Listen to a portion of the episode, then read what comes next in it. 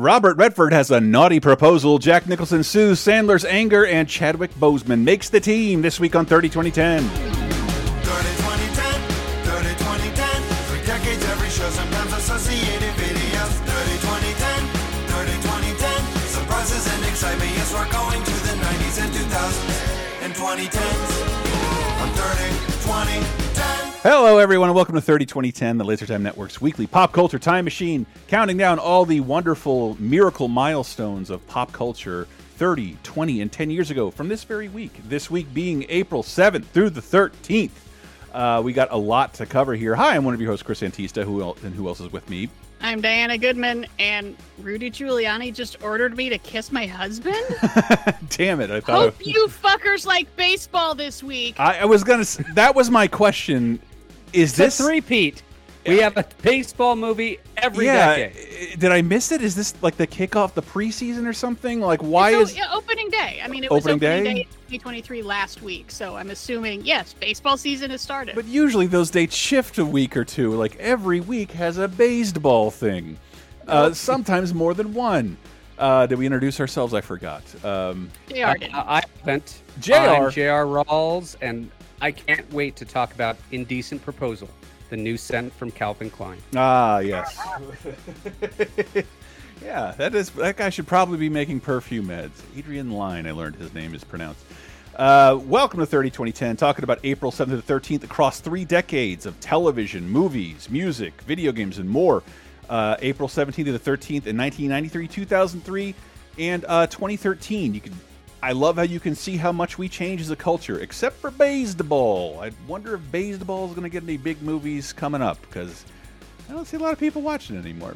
But um, no, you it just has. don't know the wrong. You just wrong know the wrong people, man. No, no, no. I, I, I, I'll I'll go into it at some point. But I have family who is just like annoying, like 1950s level baseball fans. Uh, Eh, but, but Statistically speaking, it has plummeted over Yeah. the last 30 years. If you look at its ratings, you look at its popularity, it's not doing good. too much, too slow, and it's one of the only like pro games like you can just get in for free. Like it doesn't cost much, but it's more than just baseball. There's some great horror in here.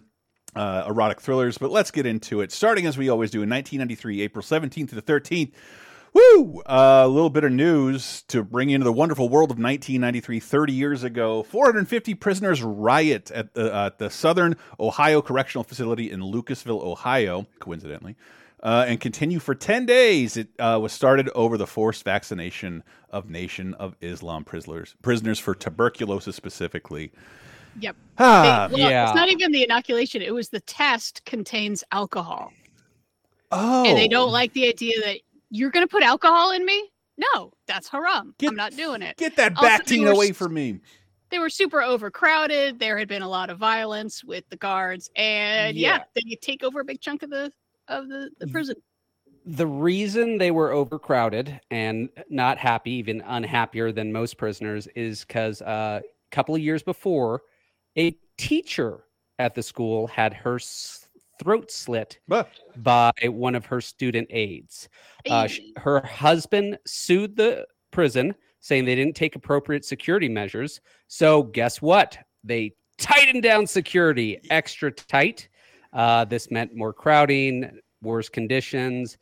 The the prisoners were not happy about this. Uh, they ended up taking hostages, and uh, then they displayed de- their dead hostages in the yard for a helicopter circling above to see. uh, prison the prison system is pretty fucked and typically if you've seen any of those wonderful prison riot movies based on true stories typically there's always a straw that breaks the camel's back and it's just an ass load of tumult re- leading up to a a powder keg waiting to go off Yeah, And the first people who died, uh, snitches. Oh Uh, once the uh, prisoners took over the prison, they just started executing people who they thought were giving information to the guards. very very lord of the flies of them i really wanted you to say people of tuberculosis those were the first people who died that would make it all for nothing uh yeah. So yeah, five five inmates, uh, or no, I think seven or eight inmates plus uh, a correctional officer were killed.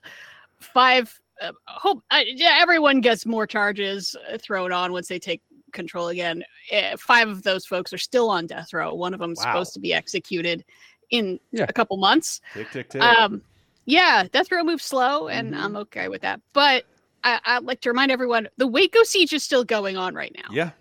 So this kind of freaks everyone out of like, oh my god, everything's going straight to hell. Ev- everyone is taking it- it's sieges everywhere. It's the summer of sieges. Yeah. And uh, I imagine CNN's ratings are through the roof and um, more cable Yeah. networks are to come. Ah, but a little bit of escapism at the box office. How about that? Movies of 1993, April 7th to the 13th. Uh, I don't know the first movie at all, but I love Phoebe Cates along with Eric Stoltz, Tim Roth, Bridget Fonda, and Bodies, comma, Rest in Motion. Punctuation is very important there. Yeah. So this is based on a play, and you can super tell. Um, it's pretty much just yeah, these characters are kind of like stuck at like a Long gas con- station. Long conversation in one place. they're gonna have long conversations about you know their lives and loves. It got. I admit I have not watched it, but the, the criticism of the time is basically: is this what Gen X is? Is this a Gen X they're doing? Because it's just people sort of sitting around having no motivation and not knowing who they are.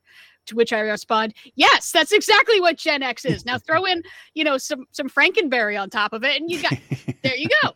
yes. That's Gen X. Uh, some Brady it's, Bunch it's one of those like you know, some people really like it for that nostalgia stuff. But Uh, speaking of nostalgia, a movie I remember I did not want to see, and my dad dragged me to it. This is not really his type of movie. Again, I oh, whenever that happens, I'm assuming NPR told him something. Became not a sports fan in the slightest. Love, love, love, love, love this movie. James Earl Jones, Denis Leary, Karen Allen, Chauncey Leopardi, uh, Patrick Renna, uh, Mike Vitar, Tom Guiry. People, it's The Sandlot. I want you to make some friends this summer. They were nine great kids. Having one great summer. They'll become friends. Just stand there and stick your glove out in the air. I'll take care of it. They'll become a team. Oh, yeah! All right! And one of them You're the best! will become a legend. The Sandlot, rated PG. I, I never loved being involved in organized sports, but there was a period somewhere between like 11 and 14 where just like playing neighborhood sports, half getting into trouble, half throwing a football, baseball, basketball. I'm just glad I had it, just because it's like a perfect way to get out pubescent aggression. And I love this movie. The Sandlot is, uh, you know, it's a 1950s period piece, but it's talking about one summer in baseball uh, for a group of kids, tons of charming actors, uh, great little, uh, what do you want to call them, anecdotes, awesome barf scene. Scene was pretty good. Dude. So, like I, I said last week, I know this is sort of a classic for 90s kids, but I never saw it. So I, I watched it with clear eyes in 2023 and was, it charmed my socks off. Yeah. It was, I don't know, I was expecting more Little Rascals, and it's just, it's Christmas story in the summer. There you go. It- it's not even Yeah. like glorifying the 50s. It's just like we have nothing to do but play baseball. If you lose the ball, we have nothing to do.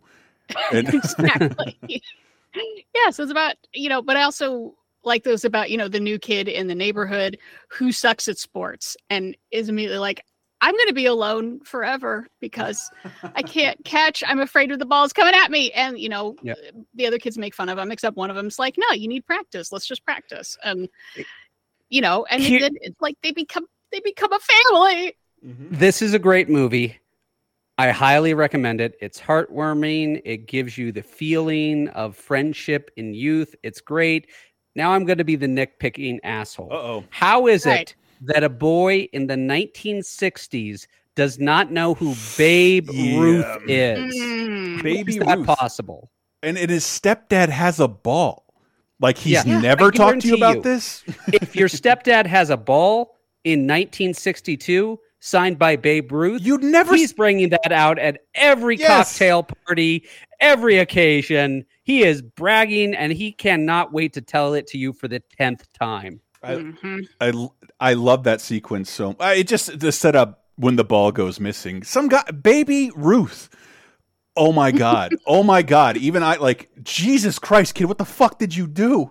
Oh my god! Yeah, and I love that that kind of unexpectedly like there's a whole section of the movie that is like a Coyote Roadrunner cartoon of them trying to get the ball back from the giant monster dog. Yeah. That I was not expecting it to go on so long and like them cre- creating different contraptions with like let's get hook a bunch of vacuum cleaners together. Let's put a kid on a rope and put him over the fence to try to go get from the, the ball from the giant dog who's taunting them the whole time. He doesn't just chew up the ball and spit it out. He's like, "You want it? You cannot have it." I, I never I never thought to make and the, that was so cute. And then when they finally like meet the dog, it, it turns into like, oh, it's okay. Face your fears, kids. And I never thought to compare it to a Christmas story, but it's just like it's exactly like that. A, a narrator who I think is also the director and writer, and he plays hmm. the older version of himself um, hmm. in, in the film. And went on to direct the second one and a bunch of shitty Beethovens. And last I heard, there's a streaming series for this coming to Disney Plus. I kind kind of doubt it if there's been no news in two years because they're kind of tightening their belts over there. But hmm. It would be perfect though. I mean, not every Disney Plus show has to be The Mandalorian. This would be a great, you know, low budget film. even that's struggling. And a it's, TV series. would it bother you if it was set in the 80s? No, No, because time marches forward. True. And it's and it would be talking about literally what I just talked about. yeah, and it's still about you know eh, the '80s. They're still tech technology wise. They're still you got nothing to do in the summer if you're a little kid. You got to go run around outside yeah. And, and unless just like your mom sends you to cram school or something, then or camp, then you know, which is still just running around outside in a in a different spot.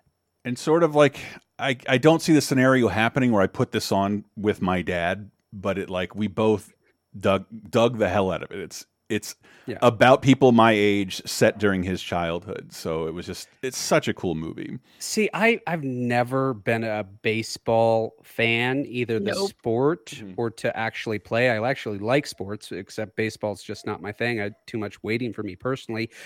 But there are so many good baseball movies. It's insane. I, I do not get how I can enjoy watching something I don't enjoy. It's a slow moving sport where nobody's face is covered in a mask. It's very easy to Mm. make a good ensemble movie. out of Exactly. In, in uh, movies, they cut out all the boring bits. Mhm. you know Yeah. but I, I can still relate to yeah the kid of just being like go to the farthest end of the outfield and just hope it doesn't come to you please don't come to me please don't Yep. come to me yep i i i remember pe I, I i went so far in the outfield i was in a different class entirely and when my team had to come in i just stayed out there and no one noticed me but this film to me is just a perfect friendship simulator. It's like Hmm. if you want to simulate what it was like to have a close knit bunch of guy friends in a summer when you had no responsibility, when you're all free time millionaires, Mhm. this is it. Oh, community pools. I still had a little bit of that in my childhood, but I never had Yep. enough friends to make an entire baseball team, but we tried to play anyway. no yeah and there's some fun you know a, a lot like uh, christmas story there's some fun little side stories of shen- shenanigans Yeah. the uh, you know tr- tricking It's too young to be tricking rapey. the- yeah tricking young marley shelton to to kiss you is, is that kid's that kid's smile is hilarious Yeah. i laughed so It's hard very- it's just like she's about to kick his moment. ass for that and he's still like worth it Which he just that he wor- he tried that hard to get a kiss from this girl who can kind of kick his ass and grab. Uh, it's it- yeah. I have a ton of positive movies about the Sandlot as if I'd lived them myself, and I'm not sure that I did. There's a lot more fires in our baseball games. Uh, and, and here, yeah here i was i was expecting cheesy. I don't know why. Cheesy or too much for little kids and i was like yep i'm a grown-ass adult. I am enjoying this. This makes me feel like summer. Unfortunately i live in san francisco so Yeah. summer maybe maybe late september and I'm I'm sad. I'm sad for the next movie because it's one of those. The number one movie at the box office is one of those movies I just assumed I saw via osmosis. I've talked about it in podcasts, but I've never actually watched it and always thought about it. And I love it. Like all those thoughts are like addressed in the movie, and it was kind of a.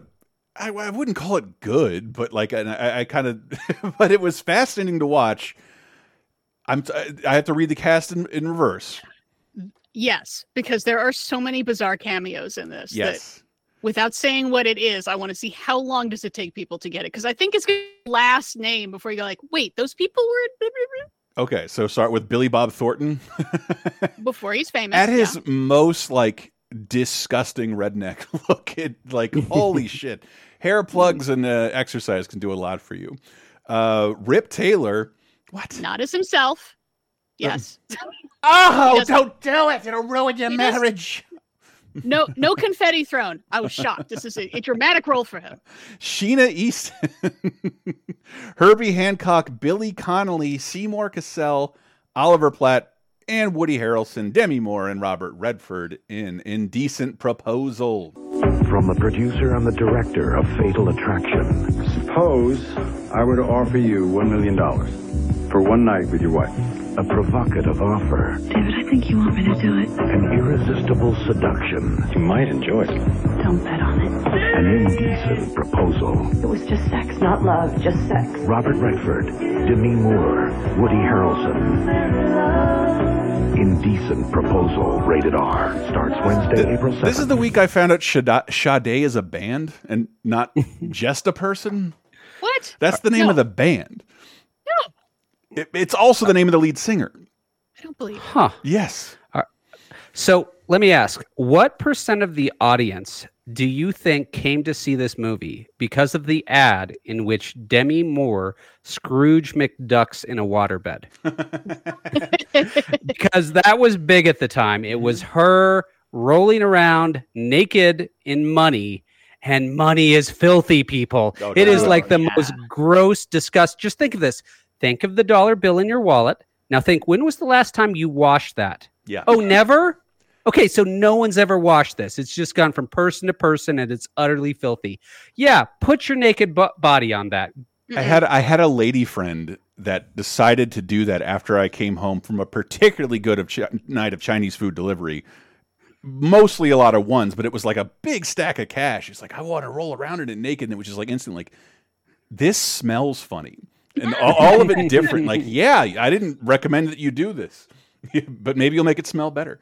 Indecent. Pro- I thought I knew what this movie was about because I just thought like I've seen the trailers and the parodies and yeah, I've been up late at night on H trolling this HBO penis in hand, waiting for some nudity, but not really paying attention to the plot as a young teenager. There's almost no nudity in this. Yeah, there I really mean, isn't. No, there's two sex scenes none. and basically no nudity. yeah, apparently Look, I- Demi you- Demi you Moore had some boob. had some editorial control over that, and Yep. and Good for her. and exercise that. Uh, but I, I just remember thinking, like, what a fucking sociopath! You're a millionaire. Buy an escort.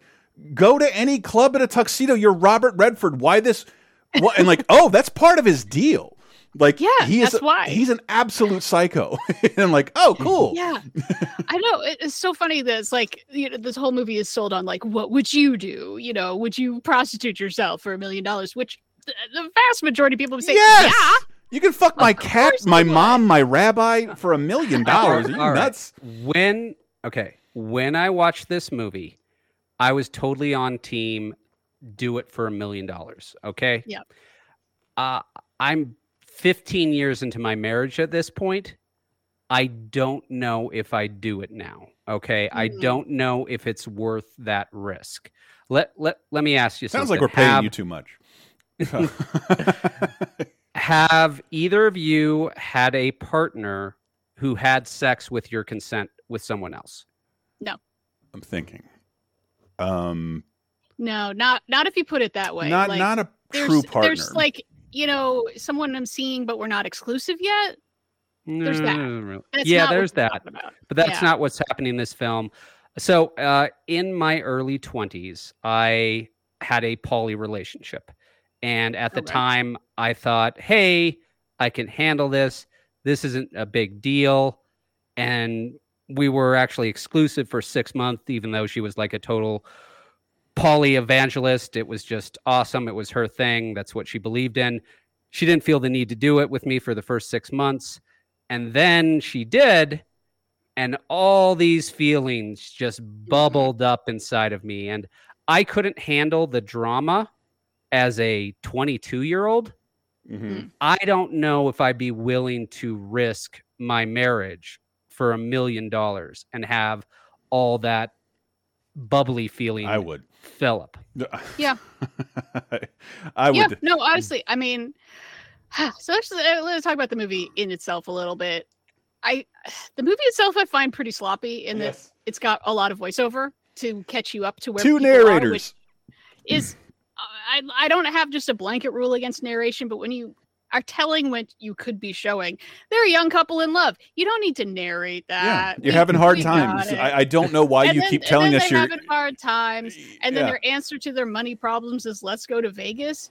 Well, now I know Oh. you guys are idiots. You- this this is the dumbest thing ever. It's like, ah, I've only got enough money in this paycheck to last me uh, three weeks instead of four.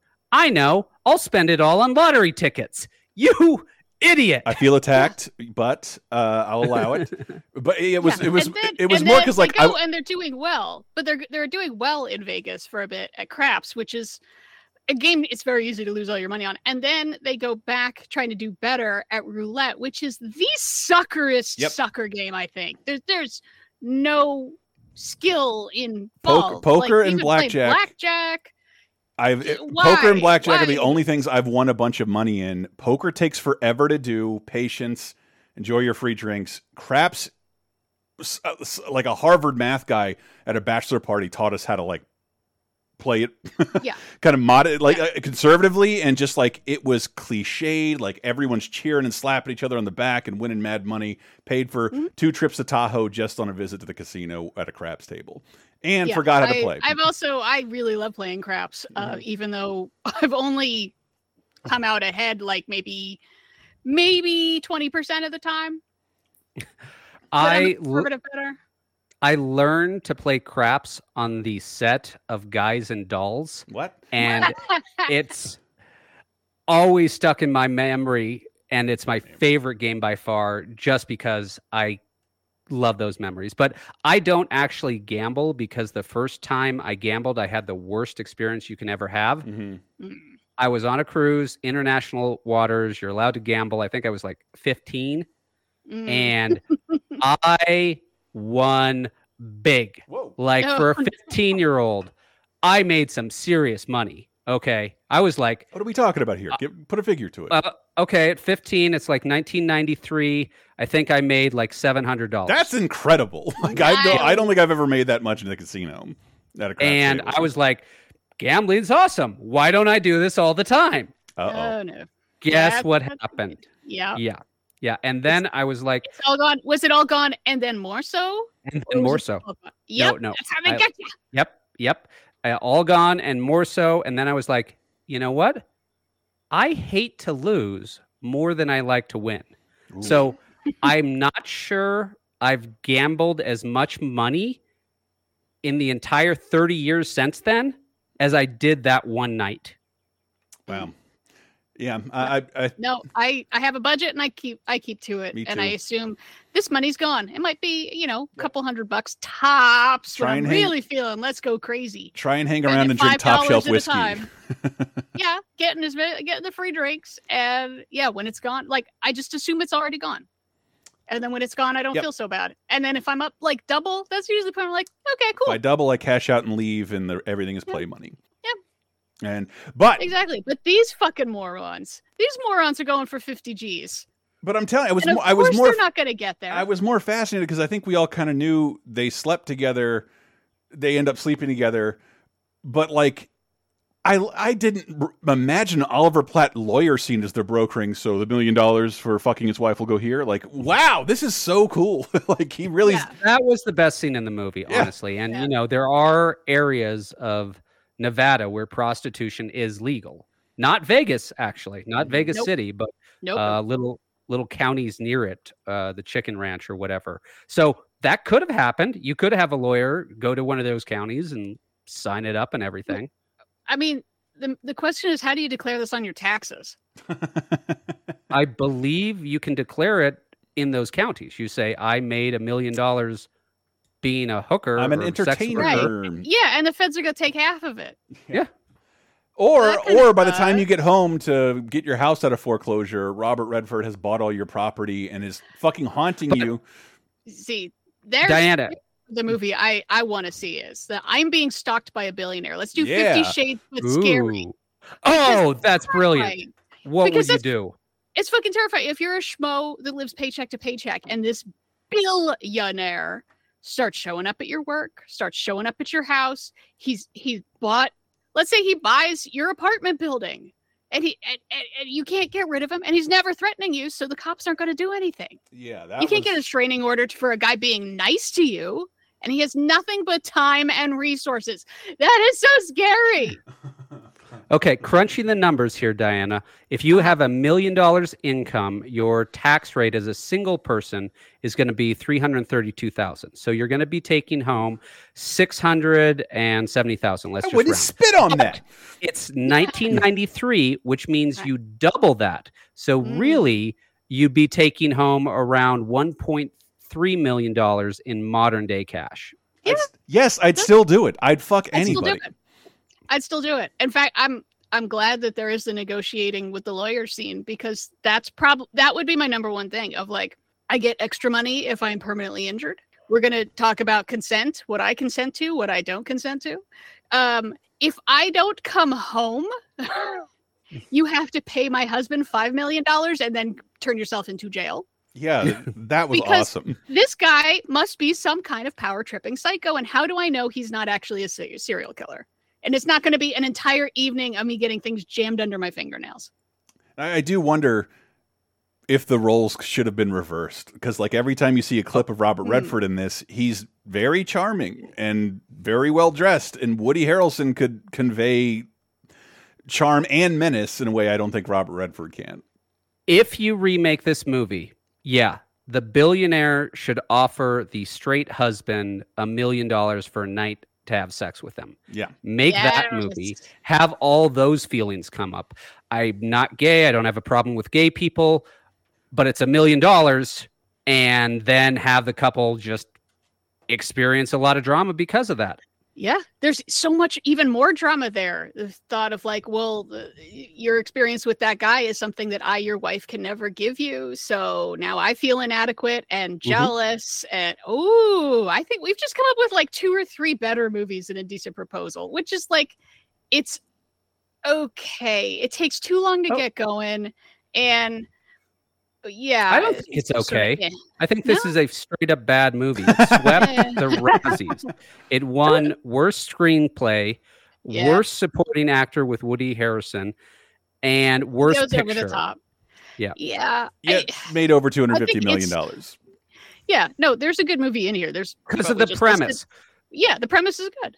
Yeah, Everyone in 1993 was talking about this. I was 14, and I remember the playground asking, Would you let your wife, 14 year old, sleep with a man for a million dollars? What do you think, 14 year old kids? I think That I, was a discussion we had. I said Yeah. I'm going to be single at forty three, so I won't. That won't be an option for me. Uh, I got no so- pro- I got no problem me doing it. I got no problem with my husband doing it. You, I'll watch. I don't fucking care. It's a million dollars and it's just sex. Yeah, It's just Yeah. I'm sorry. It's, it's a just it's a life changing amount of money. For I'm just saying, until it actually happens, you don't know how you'll feel. true. And That- so that is true. it's utterly possible. It could mean nothing to both of you. It's also Mhm. possible it would. Then what do you do then? You know, Yeah. that's the X factor. That's what you're actually taking the risk on. If how you think you feel is correct, and life has taught me that how I think I'll feel with a big event that I've never experienced before, Mm. I don't really have a great track track record at that. I and I do want to give the movie a little credit because like the thing they were trying to save was their dream home. And the fact that they failed at that and still went through with it compounds those issues. I But uh, that's another thing I have. I mean, okay, you lost a dream home, but when the bank repossesses it, you don't lose 100% of your money. You get something out of it. oh that's and to you've know. got a million dollars. Go Yeah. down, find a different one. You guys were Yeah. broke before this. You had zero cash. Now you have a million in capital. You could get a nice apartment apartment complex somewhere yeah. in 1993 for a million and start getting some passive income. Hmm. Or how about the the dream home is like half built, but it seems to be in a pretty open area of San Santa Monica. Which no, no, no, there no, but In Buy the lot next 1993 though, door. buy the lot No. next door and start over. Okay, yeah. There you go. The the house is half finished. Just build another one. Yeah, don't have to move the materials. But a decent Yeah, proposal. and instead, just throw throw the money away because the money is so tainted. And what's true is love. I am The real very, millions uh, I'm very love. glad I finally watched It's dumb. most of Indecent Proposal. It was more fascinating than I thought. It's not a good movie and it's difficult to recommend, but I'm glad I watched it. My No, final not gonna recommend complaint about this movie I don't think this movie knows that Robert Redford is a huge creep. I think this movie keeps Yeah. wanting to be Robert Redford. He's a suave guy. He's doing something a little weird here, but he's a nice guy. You like him, don't you? No, movie. No, I don't. This is I don't like single white billionaire. Like I don't at all. boom. Okay, Uh, There Chris, can I have your permission There to you use that as my title for my thriller Yes. about a s- stalking billionaire? Yeah, yeah, go Single Single white white billionaire. billionaire. Uh, Boom.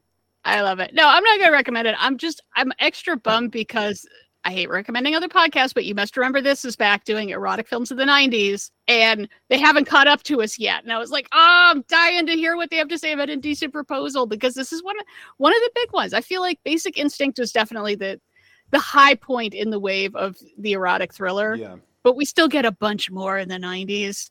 Oh, they're going to be variety coming, ways. and they're going to be coming, and it's it's Eh. going to be die hard on an erotic thriller from here on out.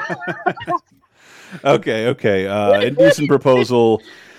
Light recommend from me, maybe not from everybody I else. can't. Uh, yeah, Two it's thumbs down for me. It's not even a bad movie. Not, not even, even a a fun good bad bad movie. Um, all right, and then moving on to television, 1993, April 7th through uh, the 13th, we have a Steven Spielberg produced TV movie I've never heard of, Class of 61. This should be remade as a giant, big budget film. This is such, uh, not film, TV series, uh, prestige television series. This is such an amazing concept. It's the class of 61 at the U.S. Military Academy, 1861. Oh, The Mm. nation is about to go to civil war, and all these students are trying to graduate while the nation is falling apart around them. I was going to say, why, Holy why could, was JR so into that- this? If it was 1961, I don't think he'd be saying this. Okay. No, no, but 1861, that's a great concept. And I, I wish we had some great high prestige uh, Civil War television show. I don't know any that are really up there, but there's so much you could do with it. You could show all the viewpoints, you know, have a white northerner, have a white southerner, have a free black in the north, a slave enslaved black in the south, have a Native American in the west who suddenly has all the federal troops moved away. I mean, Yeah. there's a lot you could do with it with different viewpoints and have them all come together at some battle. Yeah, and I, I don't like.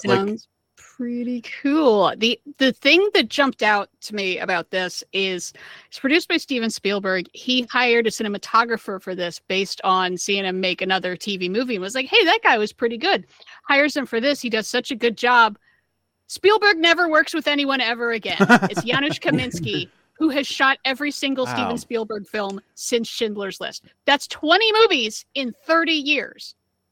That's he loves that man and and he he first worked with him on Class of '61. I'm surprised I never heard more about this because Spielberg hadn't wasted all his good name on shitty television stuff at this point. It's been like amazing stories in this, and Yeah, not Never not it. taken and all this all this other weird shit that I oh Spielberg this sucks this sucks uh man and then more baseball uh if you google this it'll be it'll be hard to google unless you put in a date a league of their own the series debuts on CBS a year after exactly Steve or other dog if it doesn't have Geena Davis, you can fuck yourself.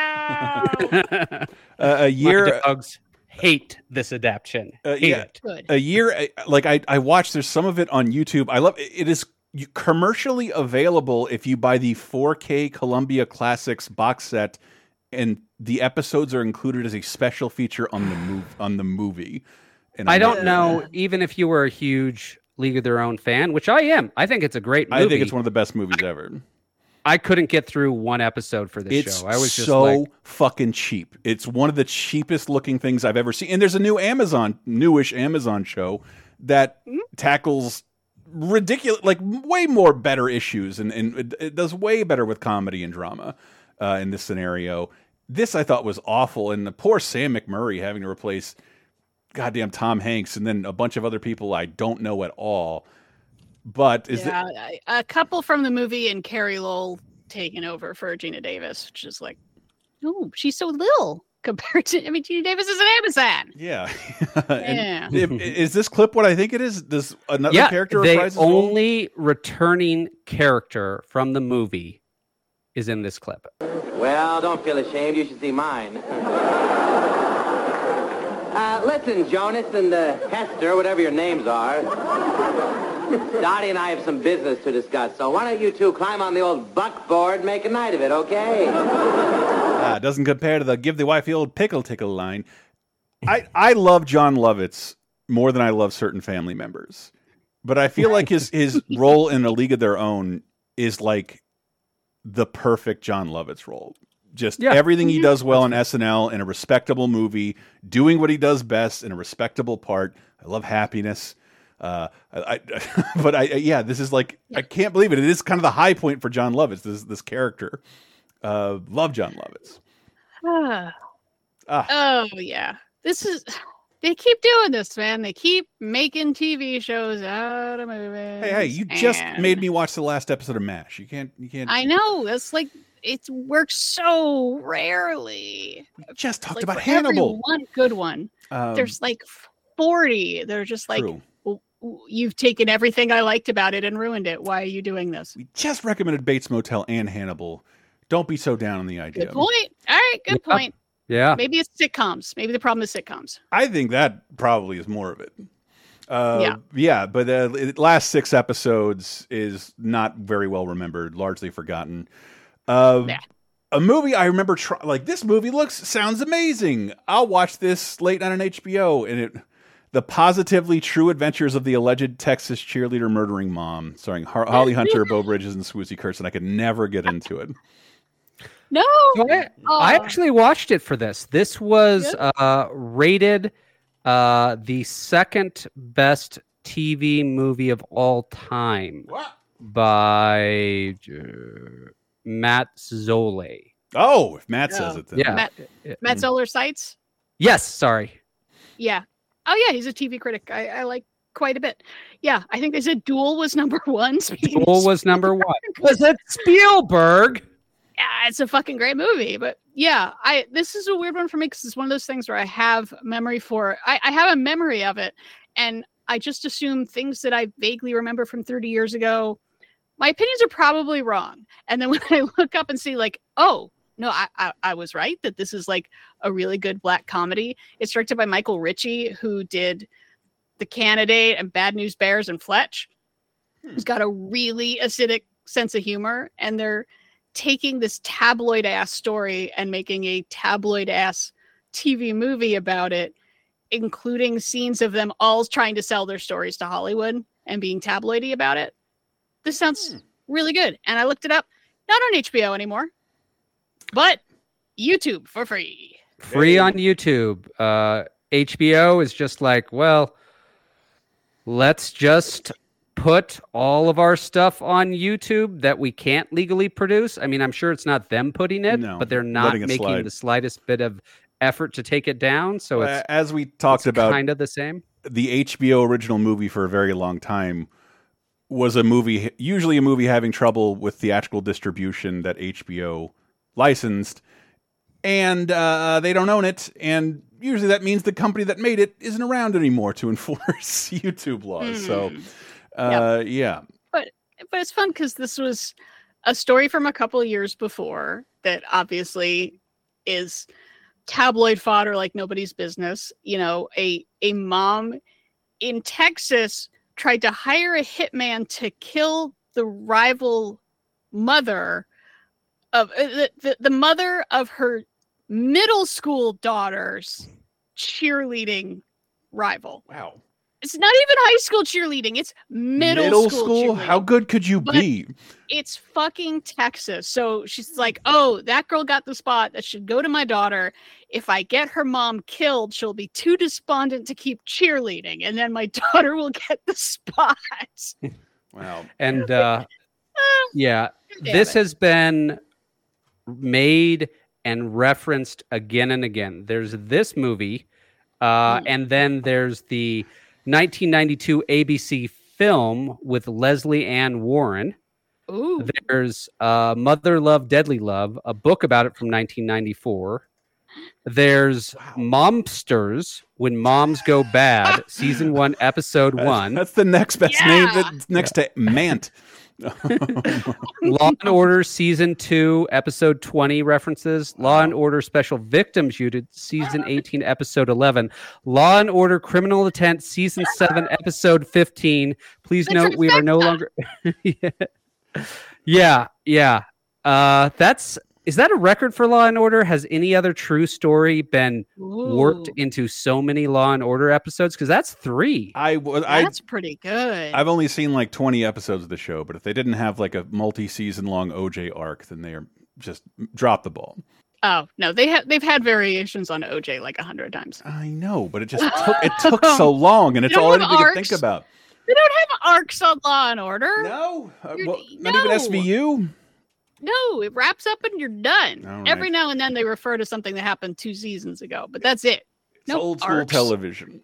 Uh, do we no, want? We want everything is completely self-contained. Wanna- Anyway, positively true adventures of the alleged Texas cheerleader murdering mom, who I did not realize her the, the, where the story ends up, and that yeah, obviously she's arrested for um, soliciting capital murder. She only did six months, and then got Six nine months.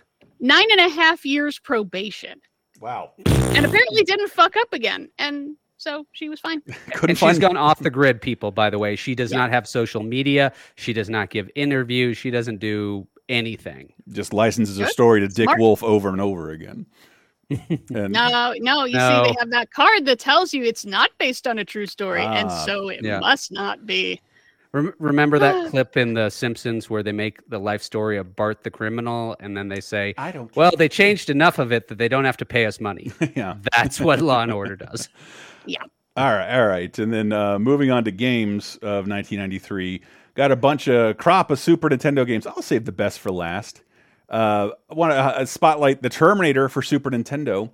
Um, Okay, you cannot shoot the ground, and you cannot shoot up, and there's enemies on the ground.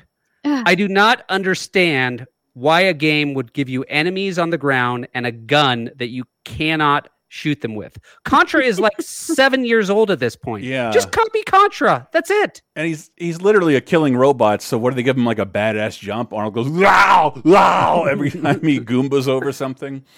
Uh, and then and then finally we can bring this up. One of one of the weirdest worst movies we ever talked about, Toys, which hmm. is dripping with an anti-video game message, gets a video game for the Super Nintendo and makes Oh, its case. It's terrible. It's a horrible game. There's going to be more of these. yeah. Toys, the movie about how horrible video games are, gets a video game in almost every system. Yep. Thank you, Ocean, for fuck's sake. Um, Vegas Stakes for Super Nintendo. Never played a casino game in an old school system. This is the first game I cheated at with emulation.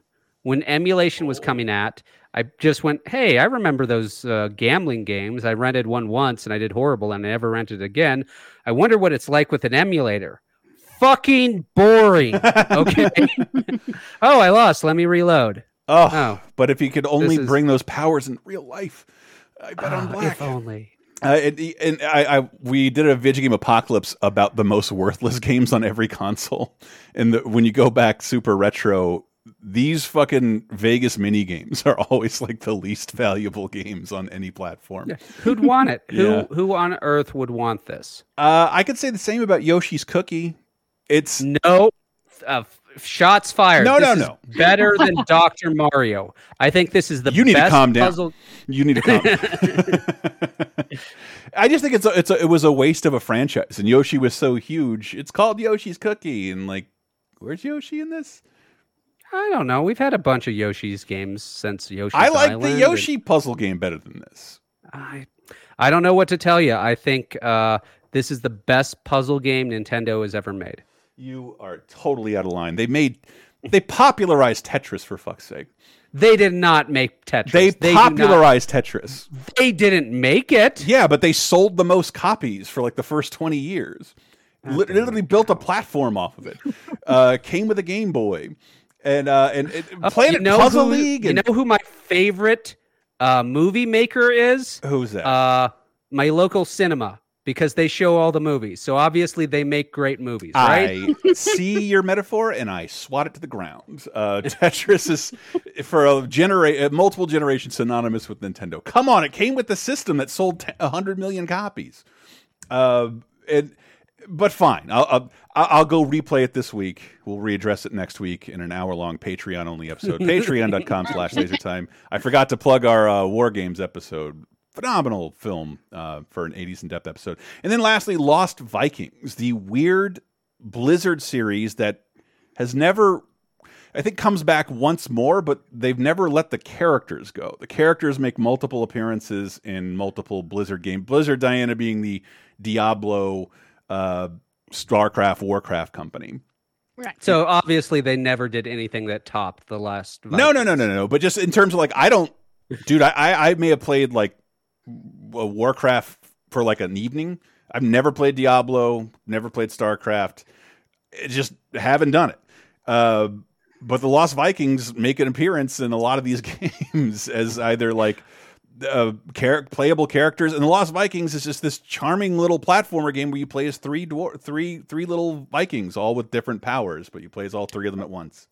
One can jump, one can use the sword, and one can use a shield, and that's it. And you have to solve puzzle after puzzle with those combinations, and it's it's another one of those games where you feel incredibly smart when you beat puzzles designed to be beat by eight year olds, and incredibly stupid when you cannot. I mean, give give yourself some credit. These people would go into like redefined strategy, real time strategy systems, and probably had some of that. It wasn't exactly Blizzard's. What do they make a Justice League Final Fight game? It it, it, it it's interesting to see where Blizzard came from, and uh, I think you can still get the Lost Vikings um, on either on no, I guess it wouldn't be on Steam, but like it's I thought you could still play it somehow um, through through whatever Blizzard services. Battle.net. Uh, and then let's get into books. Um, books. There's some book news this week. Big book news. Uh, for the Foundation by Isaac Asimov. Excuse me. Yep. This is the very last Isaac Asimov uh, book of all time. Um, He Guess- dead already. he's dead, but because he wrote so much, he uh, published more books after he died than Harper Lee published in their entire life. Just one more robot rule. Don't fuck. guess guess how many books if you include books he edited and you know uh, worked on guess how many books he wrote or edited in his Gosh, entire life Oh, uh, but Oh, hundreds. give me a number 400. Chris 700, like your gambling winnings. 500 books Jesus. Damn. there there are so many people who have not read 500 books in their lives and he wrote I'm still working on running a one. My God. 100 books All Jesus, great. that guy They all got to be great. But but yeah, this is the last book in the Foundation series, probably his most famous work. It's a prequel.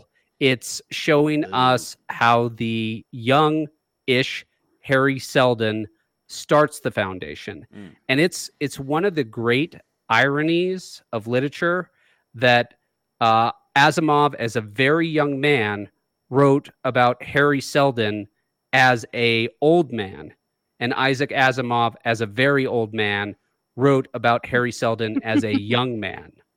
What? Who posh posthumously publishes a prequel? How cruel! we wanted to wrap up the story. Never I mean, mind. it's a, it's a sequel to an earlier prequel, oh Jesus Christ! but it's a prequel to the Foundation. this Mandalorian series. episodes. Good lord. Yeah, it's it's confusing that way. Um, also, I just looked up to see. Oh, they are making a second season of the Foundation series on Apple Plus, which Oh, is actually wondered about that. pretty dang good. Really. I I give it my seal of pleasantly surprised. okayness. I Yeah. I think this series is unadaptable. I think they Yeah. did as good a job as they could, but I think the fundamental nature of the Foundation series does not lend itself to the visual format of a TV series or a movie or Yep. anything but books.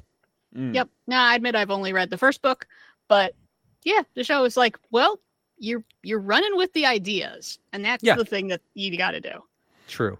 Uh, but yeah, this specific book, it has some of Asimov's best characters. I th- think even his fans will admit that he was always more of an idea man, uh, Mm. more than a character man. But like many writers, he gains a little more skills as he age, and you can really see him developing Hari Seldon as a real character in the prequels, whereas in the original series, he was just a device, a nothing. Yeah. I will take your word for it. Uh, as someone who hasn't read anything this uh, month that doesn't have the Ninja Turtles in it. Uh, and speaking of artworks that cannot be adapted in other mediums, Informer by Snow is still number one as we get in the music of A- April 7th to the 13th. Ca- Can't get my Informer streaming series off the ground. I just can't. Uh, but other new music releases from uh, 30 years ago this week include uh, In Concert slash MTV Unplugged by Bruce Nope. Springsteen. What? Plugged. Plu- MTV Plugged. Plugged.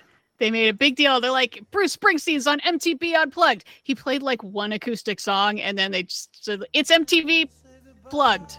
Yeah, why have nine That guitarists on of- stage with you? You're good. they're- Yeah, that, that was the joke. It's like, that's not what he wants to do. I mean, he does that now, but back 30 years ago, he was like, no, I rock out. Shut up. We got San Francisco Days by Chris Isaak, Taxi by Bryan Ferry, and Waiting for You by Gordon Lightfoot. We will take you out of 1993 with San Francisco Days by Chris Isaak, but do not go anywhere. We're going to zip 10 years into the future and talk about 2003. Don't move. You know San Francisco day, San Francisco nights. I met a girl in Mexico and should have told her then I know that I still think of you. We never will be through. San Francisco days, San Francisco nights. I still keep my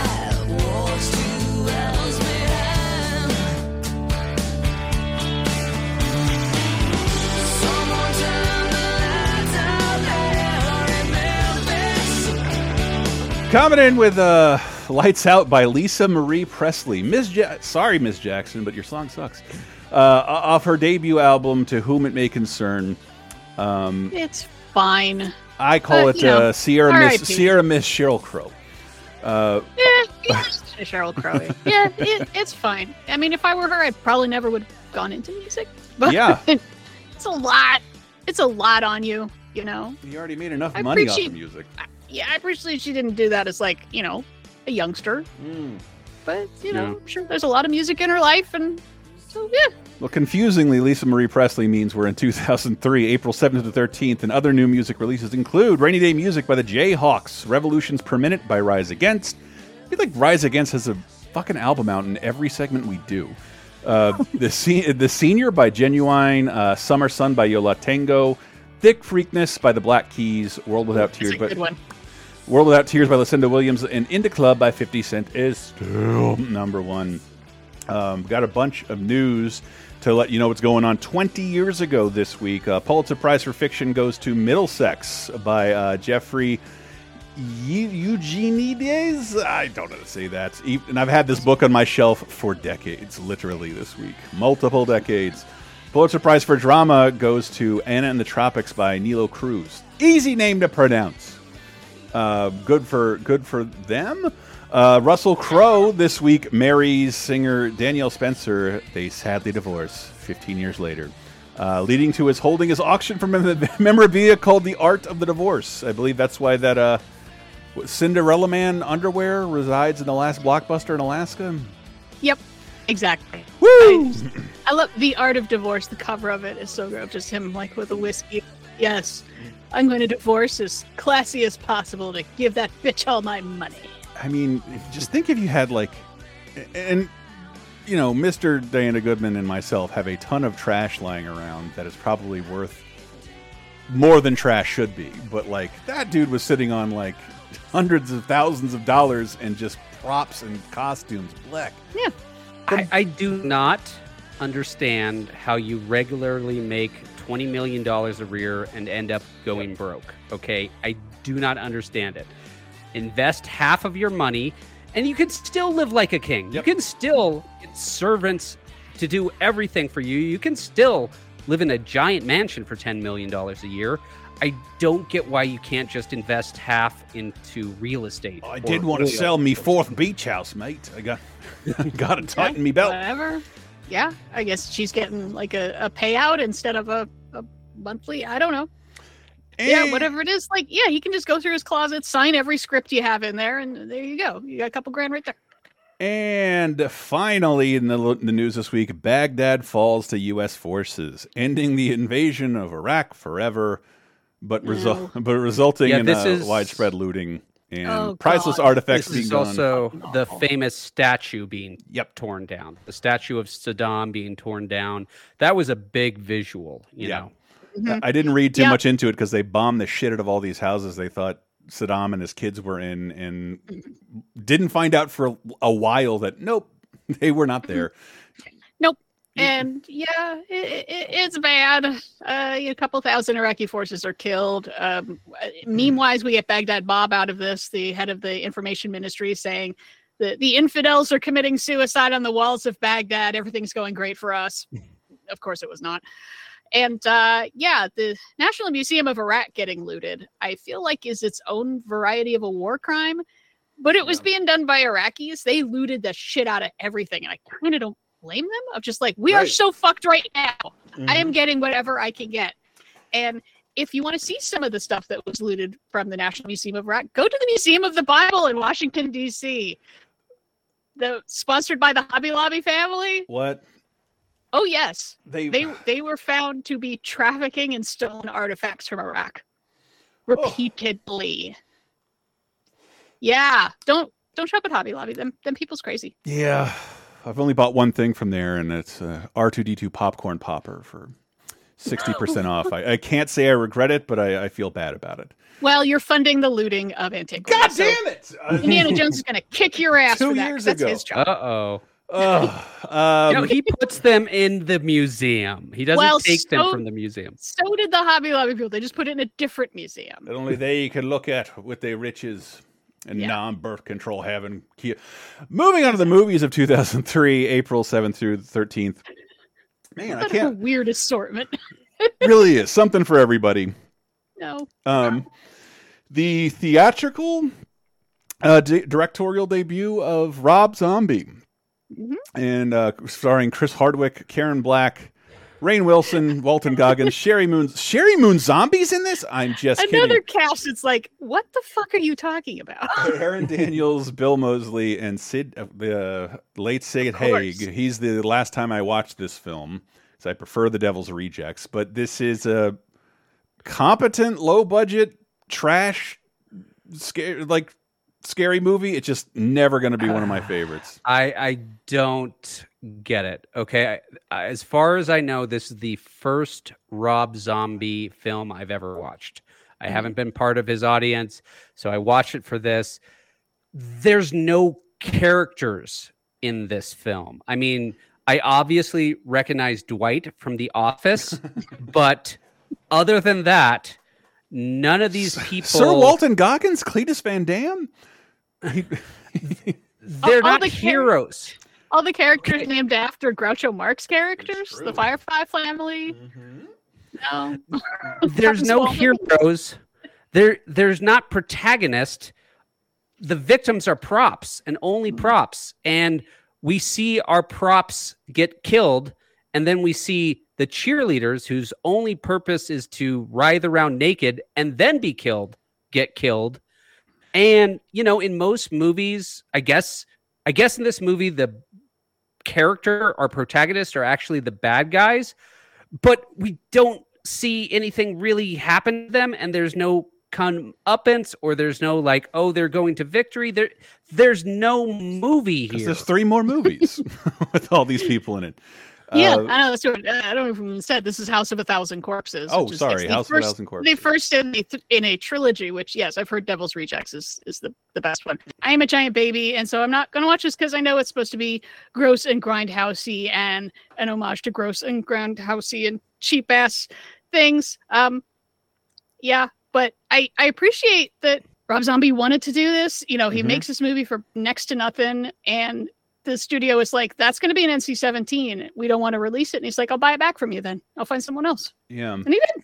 And That's nice. I, I, it's weird to put Rob Zombie in like the same place as Bruce Springsteen. Like, I don't love your work, but I Mhm. respect the hell out of it. Except for his Halloween movies, I really hated those. But because I like, I don't love this movie. I love Devil's Rejects more. But like, it's getting a lot done. Like doing something kind of original pre the movie Grindhouse. Before anybody Yeah. was throwing back to this style, no one was asking for it. I'm sure it wasn't easy to finance and making it with his friends and yeah, I, I sat through. I've watched more of this than this Monsters movie because Jesus, uh, House of a Thousand Corpses. It's weird. I know a lot of horror fans, and I don't know a lot of people who like this is their fave. But it's like I because it's literal torture porn. I don't have Mm. a problem with gross. I don't have a problem with uh, unsettling. I want it to be for some purpose. I cannot tell you a single thing about any of these characters. They they left no impression. how about The that? You only- eventually see like about a thousand corpses. It's pretty cool. Ooh. It's pretty cool. There's a lot of corpses in there. But yeah, it's it's not one of my now I want someone either. to do a count. How many corpses are there in House of a Thousand? million bucks, probably. If it's not a thousand, It's yeah. this will be the easiest lawsuit since my lawsuit against the Never-Ending Story. We didn't show all of them in the first movie. There's way fewer corpses in the second movie. Um, but uh, but yeah, like I respect the hell out of like caring enough out of this genre to like move forward with it. But yeah, it's not my favorite. Uh, watched it a couple times. It's never really like, yeah, I need to see this all the time. Uh, but I like his music videos, and I loved his directorial debut uh, in the Beavis and Butthead movie. He directed the animated sequence when they trip, and I thought No that way. was great. Yeah. Um, up next this week in movie theaters, Jena Malone, uh, Chris Klein, Kevin Spacey, Don Cheadle, and Ryan Gosling in the United States of Leland. Uh, I watched this with my wife while she was recovering from surgery. Hey, sweetie, I love you. I'm I'm just kidding. She's never listened to a single episode. but but this is a story without a why. Would you agree with that, Diana? yeah, that's that's pretty fair. I Like mean, a if I had to summarize it, it's uh, Holden Caulfield goes to jail. Okay, a literary Okay, but reference the whole- out of my reach. Yeah. the whole thrust of this film is our protagonist kills a mentally challenged person and everyone is asking him why and he's like i don't know and it's not that he's been a psycho this whole time it's just he's been a very quiet kid who suddenly kills a mentally handicapped person and they're like why did you do it and he's just i don't know maybe there is no why yeah. and s- movies aren't really about that i can you make a good movie whose point is there is no why Buh. Maybe. i can't think of one I I guess I'm trying to think of a of an example. Obviously, this movie's just bringing to mind we need to talk about Kevin a lot because it's also about a teenager that kills. But eh, yeah, it's kind of escaping me. Um, I'm not really sure what the point is. Like, I appreciate Ryan Gosling basically signed on because he's like playing a character who has basically no emotions at all is very difficult. I'm like, yes, He does it all the time. Drive. Yeah, well, this is his first time taking taking that car out, I guess. and, and it's just sort of like, eh. And yeah, all these people around him are trying to figure out why, or they're trying to capitalize on him in some way of, you know, making this a, a big old story or whatever. And it's just like, it, it it's like a movie that thinks it's deep and really fucking isn't. Like it's just vague. Mm. Yeah, I, I just I was really disappointed. I was like, no, not. Yeah, it's it's a bad sign when I start thinking about should I just skip ahead twenty minutes and see what's happening there. like, hmm, I shouldn't do that. Yeah, didn't didn't click for me. United States of Leland. Well, I can confirm the next movie's terrible. Yes. number one Yes, at the box is. office. Uh, John Turturro, Woody Harrelson, uh, Luis Guzman, Marisa Tomei, Jack Nicholson, and Adam Sandler in Anger Management. On April 11th, I'm Mr. Buznik's anger management therapist. Temporarily. Dr. Buddy Rydell is taking Dave Buznik. How about a kiss? I'd love a kiss. Uh, I think she's talking to me. Into the world of anger management. If you fail his program, you will spend the next year in state prison. La la la la la la la la la la. Anger management. In Europe, it's not considered unusual for three or four men to share a bed. That's why I'm proud to be an American. Uh, I, I I really went back into this like I will find something to love in this. Jack Nicholson has not been in our hearts and minds for 15 years. Hasn't done anything. Yeah, This is his last writing credit. Uh, he has a writing credit on this. I remember in an interview, he, like, yeah, you get a co-writing credit. and, Like, I don't deserve that. Adam is very sweet. Um, Hmm. so it, and as everything you hear about Adam Sandler is he is very sweet, and he probably threw in like a couple ideas. He's like, I'm a, I don't give you a co-writing credit, Jack. Uh, but it's sort of a movie about Jack Nicholson, and I'm like, surely there's something that will hold up in this. It just is fucking senseless. And Mhm. the I will occasionally enjoy Adam Sandler getting these wonderful actors to do something extremely silly, but I really, really don't hear Uh, nobody uh, in this movie, by the way. Well, I mean, no, I mean, we have Woody Harrelson again doing something very silly, which Mhm. can be interpreted as really anti trans too, as a cheap joke. Or, you know, he's just into crazy shit, man. Whatever. It's like too But- much John Turturro and like I don't want to complain about flawed premises and execution in an Adam Sandler and his friends movie. Hmm But it's just But- like, yeah, it's a movie is about a guy who doesn't have anger management problems and an anger management counselor that is fucking infuriating. Like it, it just Yeah. like there was never like I wish there was just somebody clever enough like take off the mask. This is what I did for you. Oh, that makes sense as an audience. Like never makes sense. the ending to this pissed me off. The entire movie Yes. pissed me off. Mm-hmm. But at the very end, okay, I'm going to spoil this because it's a garbage movie. At the very end of the movie, they're like, this was all a setup put up to Yep. you by your girlfriend who is a waitress. Now, plenty of very nice waitresses out here, but this waitress, using apparently her own money, had to bribe an entire airline, Airline- staff How does she even afford to bri- get a, hire security or people to pretend to be security, hire an empty courtroom, and then hire people to fill it up with courtroom people. And then she had to hire like 20 to 50 other people throughout the course of this film. Yeah. This is this is the plot to single white billionaire, okay? this is it, th- Yeah. this is just No, so the setup, it's irre- so fucking sloppy. And I was like, there it, it keeps getting sloppier. I'm like, you're you're kidding me, right? Like first the setup is, oh yeah, no, Sandler's such a he's a very mild mannered guy. He's very he, he keeps all of his emotions very bottled up. And then he's sitting next to this weird guy on a plane. And the weird guy is super annoying and he gets him in trouble. Okay. Oh, but it turns out no, now he's in trouble. He has to go to anger management class. And guess who his teacher is? It's that fucking crazy guy. And now it's like and and now the crazy guy has to move in with him? We're taking way too It's- much time and and way too much goofiness to get to the point. We know what we want to see. We want to see adam sandler getting constantly pissed on by jack nicholson Mm-hmm. until he explodes. Yes, which I don't that's feel like all we want to see. satisfyingly happens. And and ironically, like this, I was just like, this whole premise makes sense for a fucking sitcom, and I think we've forgotten about the Charlie Sheen sitcom based on this movie where he plays the Jack Nicholson character because it was, I think, the first and biggest failure of the 1090 formula that Yep. FX came up with. If the first 10 episodes do well, we will renew you for 90 to guarantee we make syndication. And hot off of being fired from Two and a Half Men, the first 10 episodes did great. The rest did not. The series is completely forgotten and not syndicated anywhere.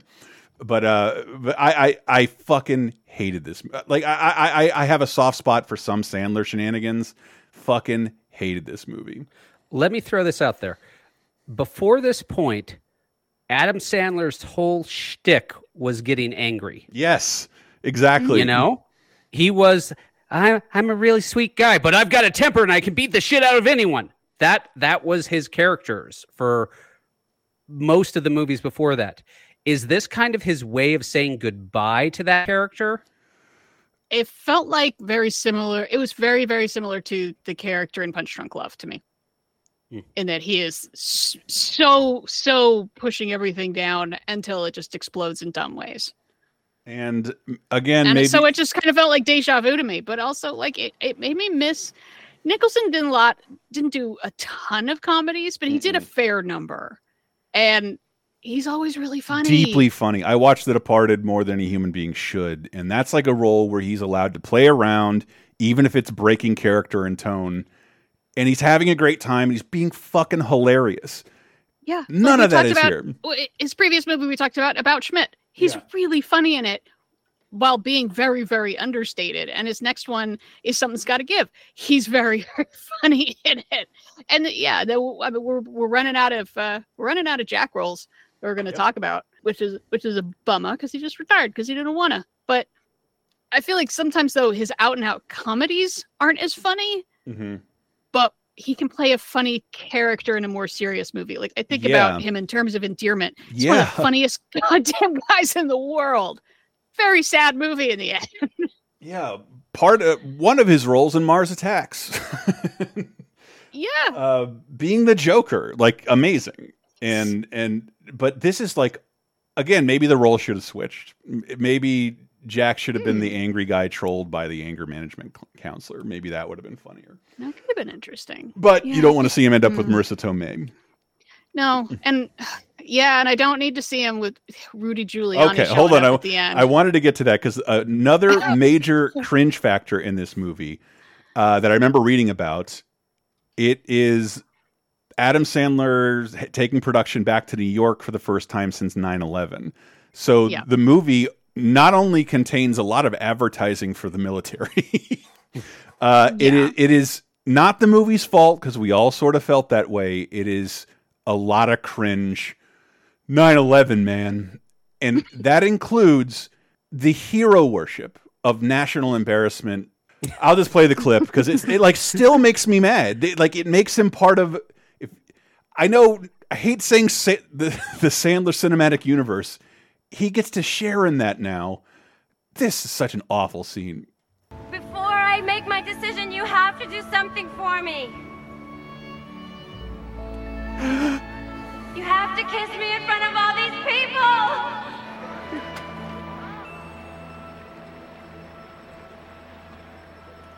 You can do it, David! Uh, giving Rob Schneider's catchphrase to leaky fart man Rudy Giuliani. Just an, like I can't think he of someone who was America's mayor at the time. was I mm-hmm. know. And I'm saying, but there's cringe factors all over this movie that aren't necessarily their fault, and maybe this isn't either. Even though I'm pretty sure Rudy Giuliani always kind of sucked, and Adam Sandler doesn't seem that political and didn't look into to the extent, but I just hate it. I hate it. That is an exchange line from people in the Sandler cinematic universe that's given to Rudy Giuliani, a man Yep. who tried to molest Borat's daughter. Well, look, he's having a hard week. Let's give Giuliani a little bit of a break. You know, he's melting. His boss is going to jail. It is, it's hard. Probably going to be You know- disbarred. All right, we're My doing this God, he- digression. And has he aged in 20 years? Holy shit. Yeah. I was just looking up. Wait, who else is about as old as Rudy Giuliani to compare to? Like, how has he aged in the last 20 years? I'm like, oh, he's the same age as like Danny DeVito. That's almost Danny DeVito unfair. looks great. Well, Danny DeVito All looks right, like Danny so- DeVito. Since we're doing this digression, Yeah. my central thing about I keep in mind when I read about Rudy is I recall reading this interview with him about how he's getting on Team Trump, and they were like, uh, Rudy, aren't you worried that this is gonna ruin your legacy? And he pauses and he says, Fuck my legacy. This is a thesis I have that current power beats legacy for the vast majority of people. The vast majority of people who want power want power in the now. They don't want to be remembered fondly. They would much rather have more power now and whatever happens to their legacy happens then as long as they get the power now. If you gave me the amount of money Rudy Giuliani has probably had, you would only be able to contact me by driving to a remote beach, and that's it. I don't, I don't get it at all. Just sit back, enjoy your millions. What the fuck are you doing? Power is its own sake. People want power for power's sake. That is part of many humans' basic wiring. I know. I guess it, it's always I don't know. It sticks with me with a lot of people that tied themselves to Trump at points where they didn't have to, and it could not benefit them in any way. I don't understand how it could benefit him to go into the the the stolen election stuff. Like this doesn't this doesn't help you. I think he had nowhere to go. You, you could just say nothing. You could just say nothing. Or you can do a press conference in front of a dildo store. Yeah. Great moments. Great moments. God. At, never mind. I love him That- again. No screenplay could make that believable. okay. Wow. I- it, it is Sandler esque. You're right. Yeah. Yeah. Sandler should do that. Sandler should make a movie about that time. You know, it would Yeah. not be that hard to entrap Rudy Giuliani in a prank movie starring himself. It would. Ooh. It seems pretty Actually- easy. You know what? Things that seem like they have to be made up but are actually true. There's something that's been stolen that was stolen for this movie. The idea of looking up your former bully and now they're a Buddhist monk. That actually happened on an episode of Louis Theroux's Weird Weekends. Yeah, before this movie came out, they totally stole that. Mm. Just saying. Yeah, where a guy looks happen. up his bully and finds he is a Buddhist monk now.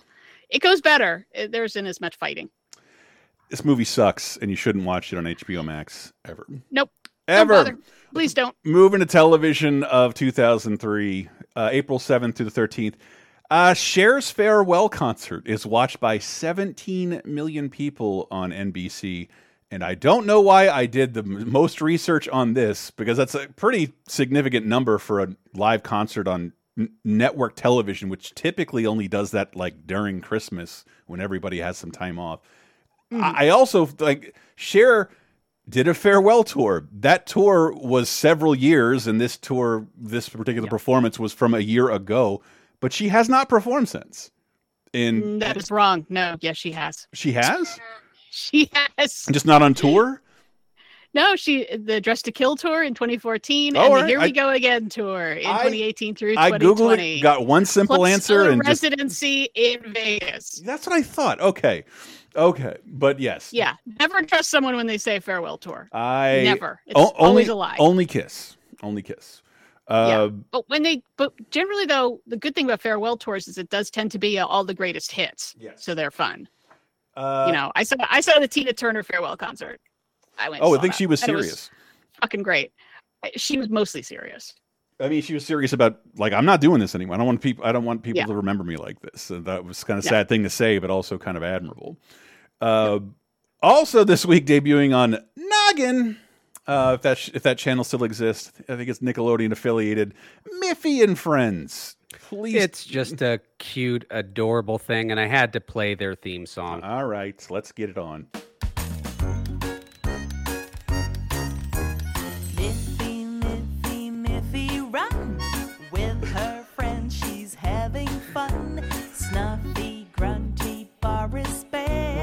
All right, this is adorable. Uh, you, accompanying video is undeniably likable, even though it is very, very uh, low rent, but like adorable, adorable, less adorable. In fact, just trying to watch this was excruciating for me personally, ha- having not lived through this series from 20 years ago. All grown up debuts on Nickelodeon as a series. It is a spin-off of a special of the Rugrats called All Growed Up, a one-hour special that aired the year prior. where they shoot the Rugrats characters into teenage years. Mm-hmm. And I I three seasons of the Rugrats. That's about I grew out of it. I'm not shitting on Rugrats. It's a fine show, some fun movies. But Klasky Csupo's designs I can accept for the babies, but seeing them oh just stretched out, blown out, and given weird hair, it is one of the most disturbing images I have ever seen. Some of the main voice actors reprising their role as these characters, and also fucking pointless. P- absolutely fucking pointless. What Diana, what's you a big Rugrats fan? No. What's the cachet No. about Rugrats? Naive children Right. with a baby's eye view. Things- yeah, they interpret things goofy because they're babies and they don't understand, like Winnie Yeah. the Pooh or something. And then just it's it, to me it was like, is this because Disney bought Doug? You just had to force the Rugrats into Doug? This is just a high school drama. Who cares? There's who cares about that? How can you care about this? You just took away everything special about the Rugrats. Why am I yelling? but yes, I fucking hate this. It ran for five seasons. It's not terribly fondly Jesus, remember. that long? Five? Five, but like ten Ah. episode seasons. Oh, but Um, damn. That's the let's talk about fun high school people. Uh, yeah, Jr. The very this is the last, is it not? I cannot talk about Clone High anymore, you guys. I can't.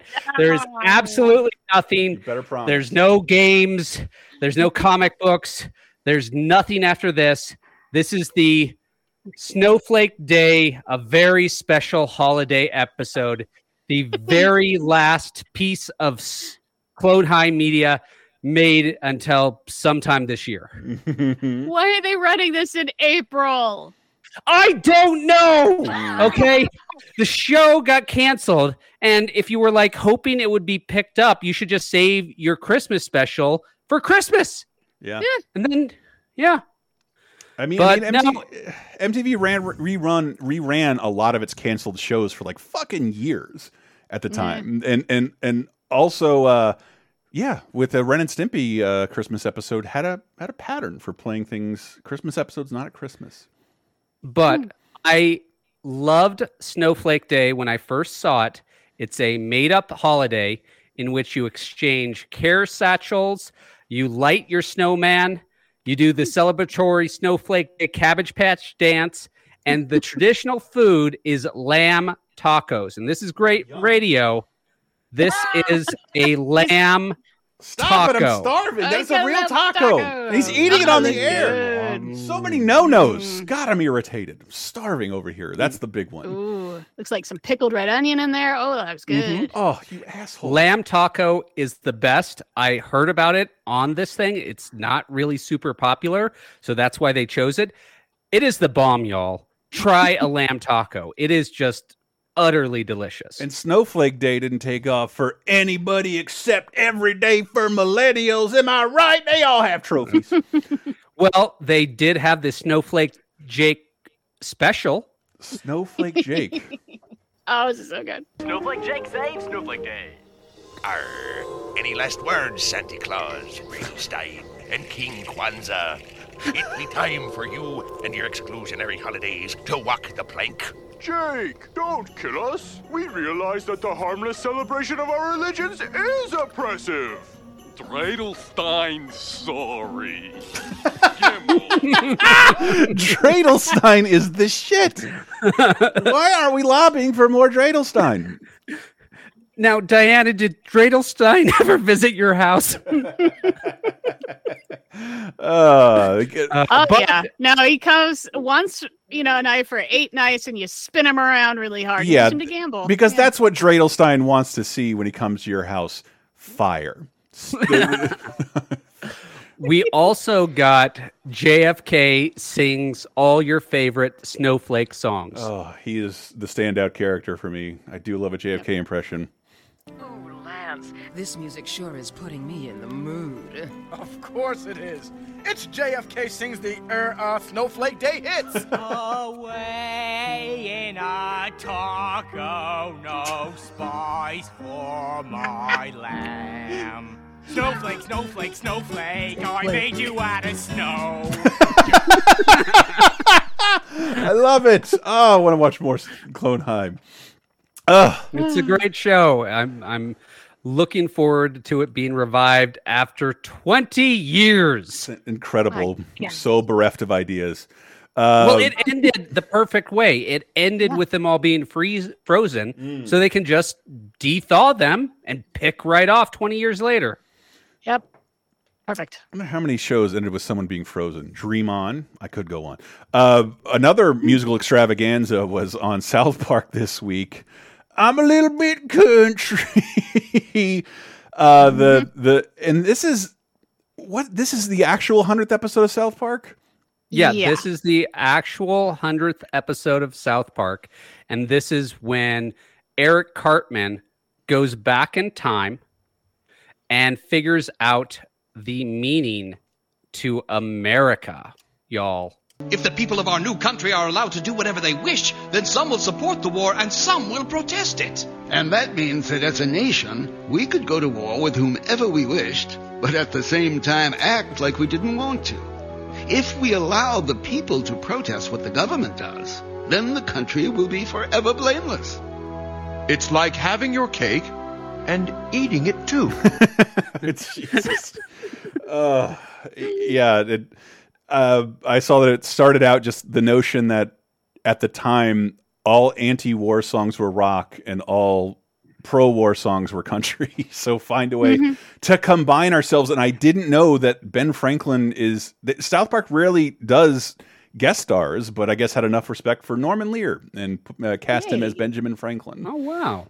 Yeah, All in the Family creator, among other co- uh, actual Constitution owner, I believe. Uh, He Norman Lear- owns one of the copies of the Constitution? Yeah. Wow. Guess what he does with it? Tours it around the world so everybody can see it. Oh, Uh, good. good guy. I was afraid it was going to be some. No, no, no, Not no. nice thing. It's one of my favorite documentaries about a person I didn't know much about. Uh, and I just love the title of it. The Norman Lear documentary, Just Another Version of You. Anyway, South Park is 100 episodes old, currently residing and putting out six episodes every year. Um, and every other year. I can't believe it lasted this long. I mean, reaching absolutely 100 can't. episodes seemed like a miracle in 2003. And that I would have bet you literally 100 to 1 odds that it would not be on the air 20 years later. I I would have changed that. If we haven't mentioned it before, because I, didn't know it was post movie, where like there's a the most forgettable episodes of South Park in like the second and third season. They worked on the movie and allowed other people to write South Park, and and they were like, that's what you're supposed to do. But like the movie sort of invigorated them into like becoming the institution it is now, the six days to air, like make an episode in six days. And I think that's why it'll always it'll never run dry. It's it'll it'll always have something to talk about. You don't think we're going to run out of crazy shit that's happening? Not because this everything week. seems so calm and normal and Not this week. In. America? I saw a former president scowl in a courtroom and Vince McMahon rocking a Gomez Addams mustache. I don't know how things could get crazier. Uh, and also, finally, I guess this is TV news. NCAA March Madness final. Syracuse beats Kansas. Take that, bird character. Uh, I think I got that right. I don't. Again, you did. I only- It is a bird character. Thank you, uh, NCAA basketball for Super Nintendo. I wouldn't know what any of these were otherwise. uh, uh, these other video games I know pretty well. Uh, uh, what is it? April 7th through the 13th, 2003 video games 20 years ago. Midnight Club 2, a pretty rad and semi forgotten racing series from the maker of Grand Theft Auto. You see, kids, back in the day, Rockstar made more than one game a decade and and had four midnight clubs a pretty great racing game um, that uh, that I don't think got the respect it deserved and they also let me ride in a Lamborghini one time it was neat uh, I, I What's wish a Lamborghini like? for me too Yeah. small uh, very uncomfortable I if you do see me get a million dollars none of the none of them will be spent on cars uh, I will just wear the underwear that strippers wear to enhance my dick the regular way and uh, I wish I knew more about Crazy Taxi Catch a Ride for GBA because I love Ah. Crazy Taxi. How do they translate that to the GBA? Not well. You know, they really just. It shouldn't be on this system. That's all there is to it. Is it in 3D? Is it top down? How do they even show it? Yeah, top down, not great. Do, do I get to hear the offspring go, yeah, yeah, yeah, yeah, yeah? I hope so. I hope so. Uh, this is crazy just because we have I almost had like not a week go by without talking about something in the Evil Dead franchise. e Evil Dead Hail to the King arrives on PC, Dreamcast, P PlayStation 1 and Dreamcast. This is a very delayed game. The Dreamcast is... has stopped production, I think, last year. Also, R.I.P. Ryuichi Sakamoto. Oh, what? Uh, oh, did he? He's Michael told me that he's the guy who created the Dreamcast opening sound. Yeah, yeah, uh, incredible composer. And I did not realize, yeah, he made the little Dreamcast startup sound. I had no idea. Yeah, but Bruce Campbell is in this uh, game. He does all his own voices. It desperately wants to be Resident Evil. It Mhm. like really, really wants that, but it can't quite get over the finish line. I mean, there's Mm. there's not much. I mean, it's play it, releasing on P on a dead platform and PS1 and a PS2 era. What are you doing? Eh, there- There's a- Hmm. maybe maybe a video game apocalypse subject matter because there was a weird notion around this period, like we can't get Hollywood to greenlight another movie. Let's make an incredibly expensive game and revitalize this character. And that's just not something. Actually, there's a new Evil Dead game out. What am I talking about? Uh, and uh, finally, we have Postal 2 one of the best worst games I've ever played in my life. You can pee in Gary Coleman's mouth. Uh, and- Okay. okay. I do not mind crude humor. I don't. I think it can be funny. I can enjoy it. I can laugh. This game hates its audience. Yep.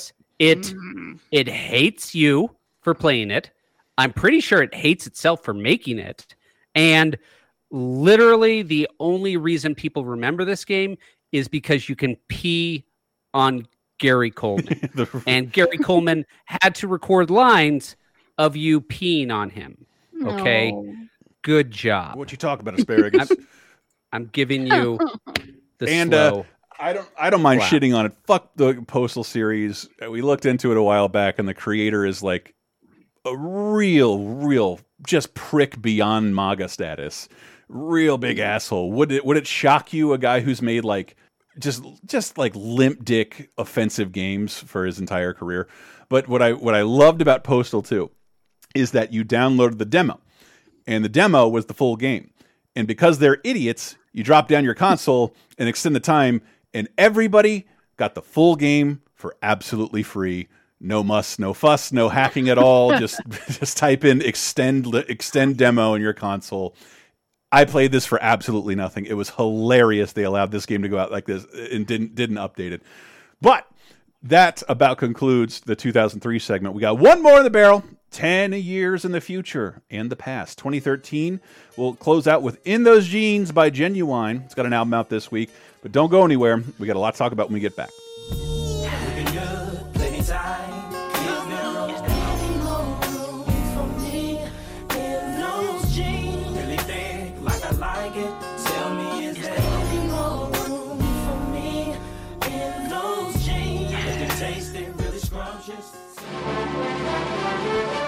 Hello, Mr. Mrs. Internet and all the ships at sea. It's time for Diana's Classic Corner. We go even further back in time this week to see if there's anything worth a watching. And for the week of April 7th through 13th, feeling good.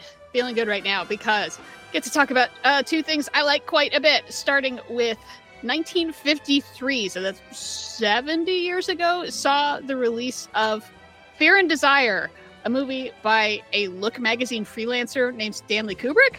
And that's his debut, damn it. And it's it's not bad. He doesn't like it. It's a World War II movie about sort of like this little or no, I think maybe it's no, it's a World War II movie and it's about sort of this little group of guys and you know, they're like trapped behind enemy lines sort of thing. They got to get out of here and uh, they end up taking like this woman hostage and you know, it's made for uh, $3 and some string, but it's like an hour long. But you can see, oh yeah, this guy was definitely like a photographer. Like I, see, he's got the visual eye down. Maybe he's got something else to do, and I think his movies definitely get better from there. He obviously would like disown this right away. He's like, oh, I'm so embarrassed by it. Ignore that. Killer's Kiss is better, which is his next movie. But yeah, Fear and Desire. Uh, it was really hard to see for a long time because it's so so indie. But you can find it now streaming. And if you don't want to watch Fear and Desire, there are only 13 Stanley Kubrick movies. So your film for this week is a Stanley Kubrick movie. Pick one. Pick one you haven't seen. I bet it's Barry Lyndon. And guess what? Barry Lyndon's fucking great. It's actually really funny, and I think you'll like it. And then I'm so happy about this. 90 years ago, from 1933, I'm waiting to see if Chris Gass I already know what it is. Yes. It's King Kong, King bitches. Kong. King Kong turns 90 this week, which, unless you're into silence, King Kong is probably like the oldest movie you've ever seen. For like a lot of people, if you've seen the original, that's probably the oldest movie, and I don't blame you because there's, you know there's a lot of silence that aren't as much fun. Uh, King Kong is a landmark film. Besides it being you know monster horror, and we talked about like kaiju becoming a thing. Obviously, this way predates it, but it's important for the music more than just about anything. It's music by Max Steiner, who studied like classically, um, really brought the ideas of classical music over to film music in a way that hadn't been seen before. So characters have like a leitmotif that plays. There's like a romance theme. There's like an action theme, and this is probably King Kong's probably the first movie that has a real like a, the score is important and it makes the movie. And there's a lot of movies where the score makes the movie. I like to argue Star Wars. You put other music in there, the movie's kind of dopey. And, and if I never try and break in here, but you, you brought me, you opened the Bring door. Uh, was watching some of the uh, er, silent animated work from stop motion pioneer Willis O'Brien, Mm-hmm. and you can see what kind of budget he was, how his budget was enhanced for something like King Kong. It is glorious. It's one of the first movies I remember loving. It's how Ted Turner launched TNT. Uh, I taped it, watched it all the time. Uh, love King Kong so much. Yeah. Yeah. And King Kong, the original one, I mean, he's stop motion, but he has a, a handmade quality to him, even though it's really, it's more impressive hand, you know, animation than I could do on my own if you just gave me a camera. But there is something uh, kind of like Aardman where you can see the thumbprints and it kind of makes it more, feel more real. And- and yeah, if- the original you- King Kong has character, man. I dare you to look up Willis O'Brien's, I forget what it's called, there's a prehistoric silent stop motion shorts with cavemen and some creatures. Then watch King Kong and then watch Mighty Joe Young, and you can see how that technology, I mean, that's 20 years worth of growth, and it's astonishing to look at, like how, how much it improves. Have you ever watched some of those AI generated stop motions where they take the like frames from King Kong and make it so it's 60 frames a second? No, I don't want to Mm-mm, see that no. at all. It's it's an interesting technique. I'm honestly not sure how I feel about it because it's still obviously stop motion, but they just have the AI go, well, we'll add all these more frames so it's Mhm. smooth and it's a, it's a Right. different feel to it. Huh.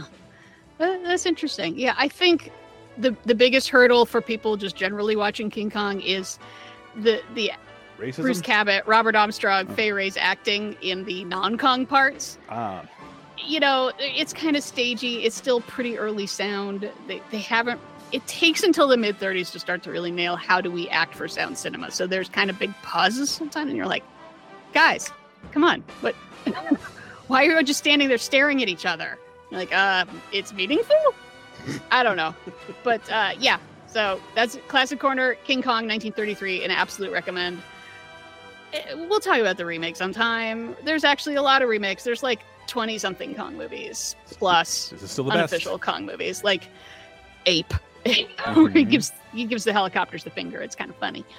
Uh, It's public domain, right? No. Anyone can make a no? oh, Not uh, yet. no, not yet.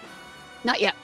I thought Nintendo won a lawsuit against King Kong because Not because it was public that- domain. Oh, okay. Uh, Right. Yeah, it's got a couple. It's got a about a fifteen a years. couple years. Yeah, got a couple years. It, it'll be there. I'm sure there are elements that are public domain, Mm-hmm. but the story, the name King Kong, him being a giant gorilla, fighting dinosaurs, all that good stuff. Yep. So that's it for this week. Stay classic for the mistakes that a bunch of folks made long before we came. And caught somewhere between southern pride and southern blame.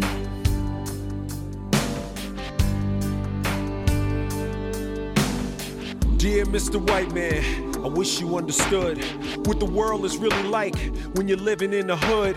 Just because my pants are sagging doesn't mean I'm up to no good. You should try to get to know me. I really wish you would.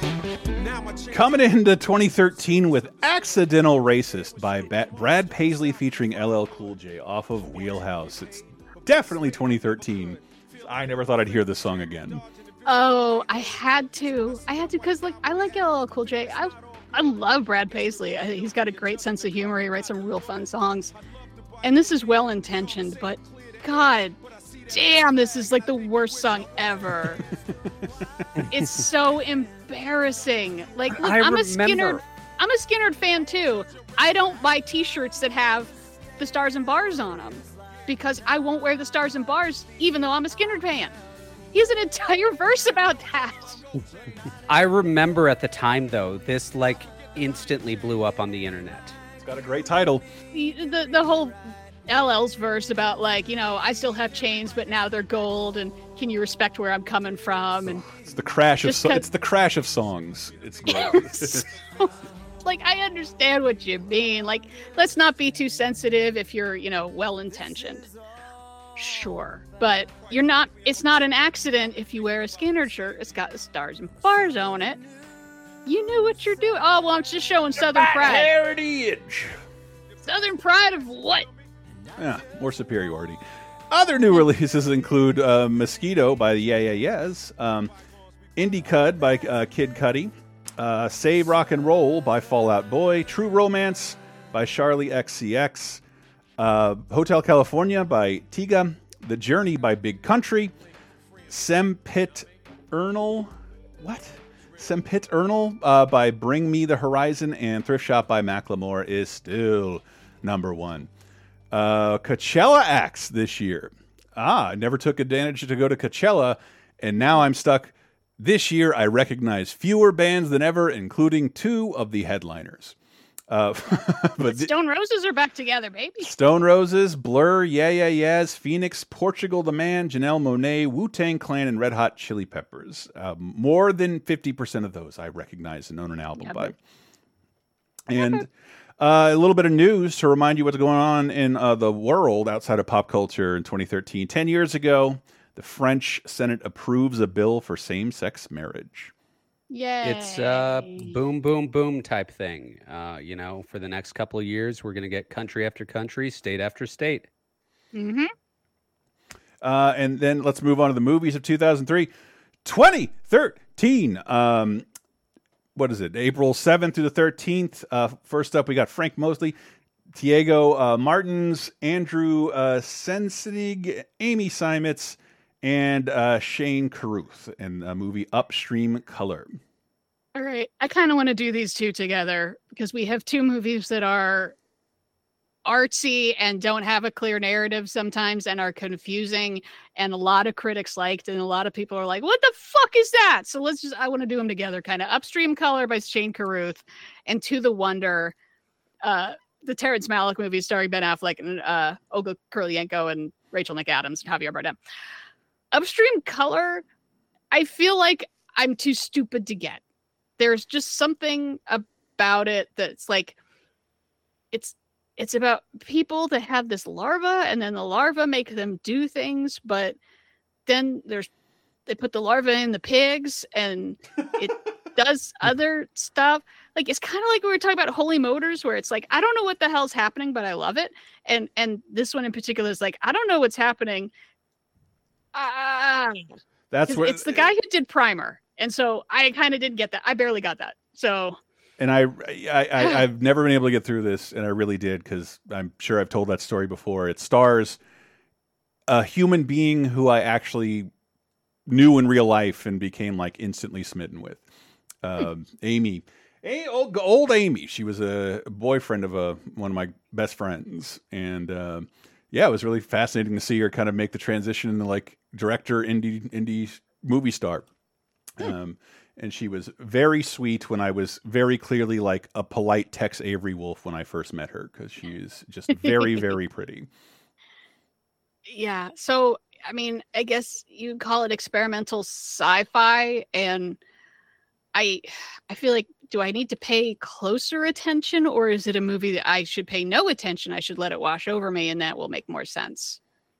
But uh, critics really liked it as being just sort of like it's about impressions. It's not about like exactly things don't mean things literally. It's, you know, more about the feeling, I guess. Sounds like a lot of thinking.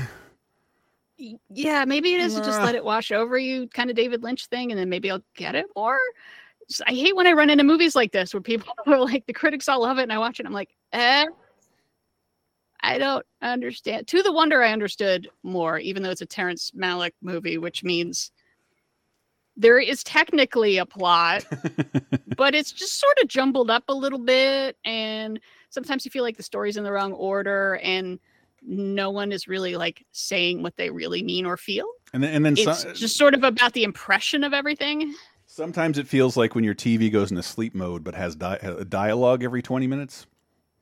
Terrence Yeah. Malick. it's not a real criticism. I was just trying to make a silly. Yeah, no, uh, and that's a lot of this one split critics a lot more. They're just like, look, Tree of Life, it flows, it's weird, but I see where you're going with this, and this one I don't. Because it's kind of a simpler story as opposed to like the story of mankind and also like this one guy. And this is like about a relationship and how people just sort of change over time and Man, that, fall out of love and that is kind of crazy to talk about them together because half of the four movies on our list are like ambiguous and artsy, and the other two are perhaps the dumbest of formulaic movies. One very much better than the other. Um, very literal. Yeah. yeah, but the first one not so much. Heather Locklear, Jesus, Darrell Hammond, Molly Shannon, Kate Walsh, Katt Williams, Terry Crews, Charlie Sheen, Lindsay Lohan, Simon Rex, and Ashley Tisdale in Scary Movie Five. I feel like there's something in this house. The dollar makes me holler, honey, boo boo child. No movie is safe. Mama. Cabin in the woods. Inception. This goes in your mouth, and the other one goes in your rectum. I'm sorry, that one goes in your mouth, and the other one goes in your rectum. No celebrity is spared. Not bad for a washed up facially tattooed. Do it again. On April 12th, prepare for a new level of scary. I'm scared. There's nothing to me. We've come back from worse than this. Scary movie, rated PG-13. Black, black, black, black, black, black, black. Well, this was it for Scary Uh, Movie, right? It was. This is it. this is it. We're Over. done. It is oh over. God. Couldn't get through it. Yeah. Didn't bother. So this is the first scary movie I have attempted to watch. Oh, I say no. attempted Oh no. because I got about 15 minutes in and then I was just like, I'm out. There is absolutely nothing to see in this movie. Okay. This film spoofs the new Evil Dead movie that we talked about last week. From its trailer. Right. Yes. From its trailer. So no, no, no. My theory is Uh-huh. that they wrote, produced, directed, edited, and released this film in one week. mean- and I don't want to hear any evidence to the contrary. it's it's it's always tough when you, people talk about getting movies made and like it's a miracle it all came together a hundred people filing, filing firing on all cylinders all the little battles you have to win and like and then you see something like this hit the screen and like you don't have to write this by the end of the day like take some time take some time get a real cast together No, that's not their business model. Yeah. The business Mm-mm. model is, like you said, watch the trailer, throw in jokes for 15 movies based on the trailer, make it so even people who haven't seen the movie will get the joke, unquote. And we ran it up the chain. we ran it up the chain, and all of the lawyers say this legally constitutes a joke. Um, Mhm. No one's smiling. Yeah. Everyone's very serious. Yeah, most of them. I mean, there aren't jokes. They really are just. It's, it's like not even member berries. It really is like there it is. It's like an a- unofficial. they make they treat it like unofficial cameos from a bunch of other stuff you like. There's Right. oftentimes not even jokes involved. It's just something shows up randomly. It's it's just recognition It's- of yeah, that character like this is supposed to be a horror movie thing, but that character is a ballet dancer, so we can do a black swan thing. And you're supposed to go, that looks like Black Swan, which I didn't watch because I'm not the audience for that, You but I recognize the poster. you overestimated your audience in watching having watched Black Swan. Uh, these movies are awful, and I'm glad. I'm glad they're like there's not a place fit for them, even in streaming culture and desperate television. This doesn't happen anymore. These movies don't exist. It's great. Yeah. You you can do any scene of this is as a sketch on a sketch show, and you don't need to bother making a whole fucking movie. They're Or not good sketches. They're not even are good a sketches, but you know, million put 'em better on YouTube. sketches on YouTube by Joe Bow and his friend who make videos every three months. Okay. Yep. Ugh, Yep. Unrecommended. Um, Yep, fuck this. I appreciate at least even the director said fuck this movie. and, and, and Malcolm D. Lee, who did like Girls Trip and Best Man Holiday. So And the next He's movie okay. I have an odd relationship with. It's back to baseball. I do have a sect of my family that is utterly, absolutely obsessed with all things baseball. And when we all get together for the holidays, it's sort of this rule we put on traditional movies. And I don't think I've ever watched all of this. It's just been on, like, on my own personal family HBO in the background. And I've never loved it. And I didn't get a chance. I was trying to readdress that this week, but it's I don't love it, but it's not in the scary movie category. It's just in the more like that's a little formulaic, uh, but ultimately pretty respectful. Uh, John C. McGinley, Lucas Black, Alan Tudyk, uh, Toby Huss, one of my favorite actors of all time, uh, Andre Holland, uh, Nicole uh, Beharie, uh, Christopher Meloni, Chadwick Boseman. Hmm. Uh, R.I.P. Love that guy. Harrison Ford, number one at the box office. It's 42. The world's not so simple anymore. We ignored it. Now we can't. Jackie Robinson, a black man in white baseball. You don't belong here, and you never will. I'm not going anywhere. I'm right here. You are not the only one with something at stake here. You give me a uniform, and I won't let them down. 42, the true story of an American legend. Rated PG 13. Boom. All right. So I was, uh, yeah, I thought this is going to be so formulaic and so in love with baseball, and we conquered racism, and now everything is great. And for the first little chunk of the movie, the music is so inspiring, and it really feels like it's going there. And then it takes a turn, and I really appreciated it in the end of the story we know where it's going to go it does feel very formulaic but it's done really well in an underlining the idea of to be the first black player in quote unquote white baseball you're going to have to endure so much more than anyone mm, should Yep. Mm-hmm. just to barely scrape by like you the idea that yeah to be a black person to get ahead you have to work twice as hard to get half as far that you it's your job to educate the people around you by being better as a person and that that's not fucking fair it got that it fucking nailed that Yeah, it doesn't. I did not I- expect that. I really thought it would be like, and then everyone came together in peace and brotherhood. And it's like, no, he has to endure so much bullshit. Mm-hmm. Yeah, I really actually like this movie. I went in, uh, you know, I know the story, the basics, but I'm not a sports fan. And uh, I thought it handled it very well. Harrison Ford was a surprise for me. This is the first time in his entire acting career that Harrison Ford has played a real life person. Wow. Gosh. I Not hadn't even the thought of that. Mosquito Coast. No. yeah. This is the first time I've seen him do character actor business. It's Mm. a character actor part. You know, he's Yeah. actually doing a thing. And sometimes it feels like he's throwing it on a little thick. But little bit but i thought it enjoyed it. worked for the movie you know uh this was also interesting for me because he's very much playing a religious person who religion is a central part of his belief and it's why he's doing this there's one Mm. line when he says you know uh, there, this other manager is saying we're we're not going to let uh you play with us because you have a black player and he says you know someday when you meet God, are you prepared to tell him you hate black people? Mhm. Something like that. And Yep. it was handled well. It wasn't overly preachy about religion, but it Mm-hmm. captured the mindset well. Yeah, and I also don't make him the perfect saint of he's doing this for the betterment of society. He's like, I run the Brooklyn Dodgers. We have black fans. We Mm-hmm. want to win. Why wouldn't we have the best players we can get? It's about money. Yeah. Like, thank you. Yes, that is that should that should be a, a thing. So yeah. So Chadwick Boseman, R.I.P. God damn it, he's he's so good. It's it's his big so break, unfair. breakthrough, and because when you look at the amount of movies he's in, half of them he's playing T'Challa. Seriously, it's like it's almost 50-50. And uh, he had one movie before this and a lot of TV credits, but like, uh, yeah, he did. Man, he did not get to spend enough time on this fucking planet, and it just seems No. never and- ceases and to feel cruel.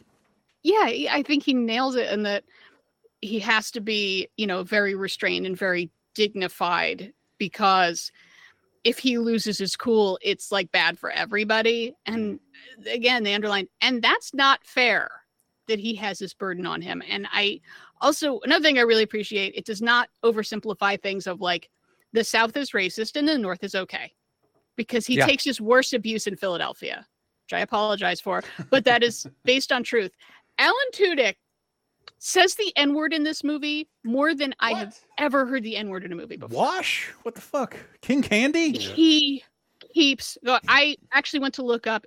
Could I find out what movie has the N word in it the most?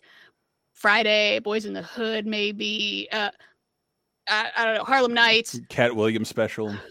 All, yeah, all I could find were articles about why does Quentin Tarantino use the N word so much. I think this movie has more N words in it than his entire and that, that's what I remember reading about it. It wasn't one of those sugar-coaty period pieces. It was a, a little more honest than Hollywood fare of this type had been, uh, where, Yeah. where not everybody's like, you know what, Jackie, I was being racist. Let's be friends at the end. been an accidental racist this whole time. I'm gonna stop wearing this Skynyrd shirt. Yeah, no, there's plenty of people. It's like, no, I'm just this. I'm racist. What's so what? Yeah, I Ain't how no how racist like everyone's acting like that's Everyone in my hometown is. Ain't no crime in Yeah. hating.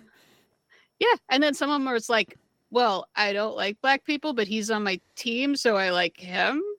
And then it's like, well, now you're now you're trying to fuck up my whole team. So we're we're I'm on his side. Not that I like him, not that I like any black people, but I'm on his side at least on this one. Yeah, it got into a lot more of those gray areas. Uh, I was really expecting an after school special, and I was so pleasantly surprised by 42. Yeah, that's right. Probably can't be shown in schools in Florida because Florida looks racist as fuck in I this don't movie. feel guilty. Yeah, funny you should mention that. Uh, it was shot. My family are such fans of baseball and Jackie Robinson. They are at some of the games in the film because it was uh, shot a couple, like an hour or two north of my hometown. Um, some of the scenes. It's a lot of shots in the real South. It's still taking a risk. It's shooting in Macon, Georgia.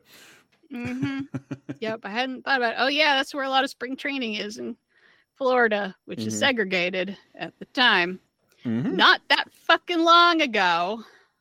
No, About what, 75 years ago? Yeah. Cool it or Uh-huh. DeSantis is going to shut us down, Diana. Please. just, just build the wall. That's where the wall needs to Tried be. to fight Uncle Sorry. Mickey, man. Nope, nobody's safe in Florida. Oh my god. this is the dumbest thing anyone's ever done. But yeah, the reviews. No the, way. the reviews of it were like it, it does fall into formulaic trapping some of them, but like a lot of it's handled very delicately and uh, honestly, which most people weren't expecting. I was just wondering, is this the film that made Chadwick a star? Because I really feel like this is his breakout role. I know he did stuff before this, and of co- of course, in popular culture, he's always going to be uh, Black Panther, but this is where he really takes He's in off, one right? movie before this called The Kill Hole that I've never heard of, and then it's a lot of TV, like single episode TV credits. So I imagine he had not a Jackie Robinson esque uh, course, but like it was probably tough to get this fucking role, like uh, Mhm. for someone of, of his career, uh, someone Oh, that yeah. of his career. I'm I'm sure, and it had been kicking around for quite a while. People trying to make it supposed to be Robinson movie. Denzel. It was supposed to be Spike Lee and Denzel, uh, which would have been very, very interesting. Depending on when you catch Spike Lee and what style he wants to do it in, that could be amazing. Mm-hmm. And then for a while, it was Robert Redford. Here he is again. He was going to produce and then he was going to play the, the Harrison Ford role. Oh. And yeah, just kicked around some more until it got to uh, Brian Helgeland, who did, well, well, we talked about Payback. He co wrote LA Confidential.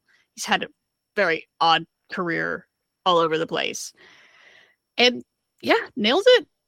I, I was, yeah, so surprised. And then next year, um, uh, Chadwick Boseman does uh, Get On Up, which is not Much a great worse. movie, but a fucking great performance.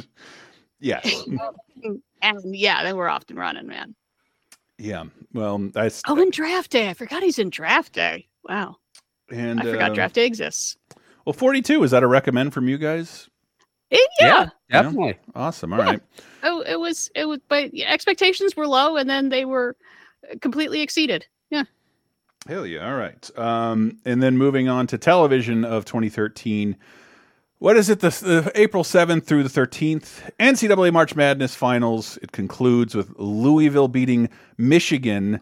Suck it, Wolverines! I did it. I got it. I, I don't know the Louisville, but I yeah. Fuck it, fucking Wolverines. Yeah. You don't you don't know Louisville's mascot? Sluggers. No, what That would be pretty good. is it? The, the, the- It's it's a it's a cardinal, but what? There's so many sluggers would be good. Yeah. Sluggers would be much better. Uh, maybe not for basketball. I'm still got baseball in the brain. fighting Joe fans. Um, And uh man, I meant to look some of this up a little earlier. Sorry, I'm behind. Spartacus finally ends on Starz. Uh, Yeah, I I tried to get into this. Oh, it's Rome fucking from terrible. yeah, Mm. that's the thing. Rome from HBO is one of my favorite TV series of all time. I love it. It's fantastic. And I was like, "Yay, ancient Rome." And I watched this and it's the CGI is atrocious. They Mhm. use it every 3 minutes to have this blood spurt out that's just a ridiculous, stupid looking, not artistic, not interesting amount of blood. It looks like it, it basically looks like a 13 year old YouTube video where he's making his first movie and he's adding the blood filter to everything. I, I remember, uh, you know, I didn't have Starz, and our boss did, and he's like, "Spartacus, how was it?" And he's like, "He walks through the seasons." Like what? He walks through every season. Like that's what they use their CG. I'm like, so this isn't Rome. He's like, no, this is going for 300 all the way. Mm, and yeah. Yeah. and, and again, my my personal relationship with it, uh, I forget how I got contracted to do it, but uh, I, I had to do a profile on Andy Whitfield, and I met him alone in Comic Con, having just seemingly beat lymphoma, but like the show loses its Spartacus. And Yep. has to try and find ways to con- continue on. It's just so, tr- and he was such a nice guy uh, just a really, really nice guy in good spirits. And like, you know, I don't even know personally a lot of people who died, let alone like have spent drinks and dinner alone with someone like that. So it always bums me out to uh, see about Spartacus uh, coming up in 30 2010. But this is the last time, Yeah. or is there a prequel This coming? is- No, I think this is it. I think the last season is subtitled War of the Damned, and we're going to get this the slave uprising that Mm. we've been no one is coming from history slash Kubrick movies. and uh I don't know how it ends. I yeah, I I saw little bits and pieces of um of Spartacus, I think the first season Blood and Sand. And yeah, I it was you- it- th- there's something soap opera y but with like full frontal male nudity. it's like, okay, Yeah, there is we're something. gonna do just lots of trashy sex and violence, but act like it's fancy because they're Romans. There's so sure. something so inherently dirty about Starz's original programming. It's almost respectable. Um, Also out this week, an episode you might not remember because I know I don't. Community. No. Intro to Felt Surrogacy. I meant to get to this, the puppet episode. This is to me the best example of the wasted potential of the gas leak years. Uh, Mm. the community gang turns into felt puppets. They become, you know, Mhm. Muppet characters. Okay, you know, the musical episode of Buffy is one of the greatest episodes of all time. The Angel episode where they turn into puppets is amazing. This episode is just nothing. It's like I was not interesting. Gonna say the best Christmas episode of anything in the last fifteen years is Abed's Uncontrollable Christmas, where the that too, you know, turns You- into stop motion puppets.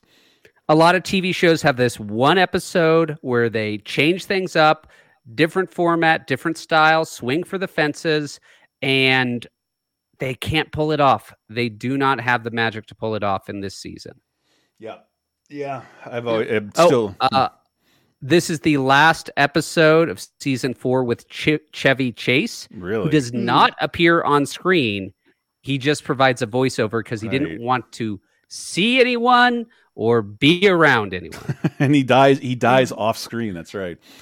Um, and then finally this week we have the Mad Men season six premiere, The Doorway. Trying Yeah. trying to ask me to like, I cannot. Mad Men is all just one big run for me, thanks to Netflix and Blu-ray at the time. I Mhm. can never distinguish what happens. episode. I was episode. watching week to week, and it's that way for me. It's like one epic film. That Is this the one with goes the- for is this the one with the moping? 10 hours. Yeah, I I watched it along in real time. You know, as soon as the new episode came on, I watched it instantly.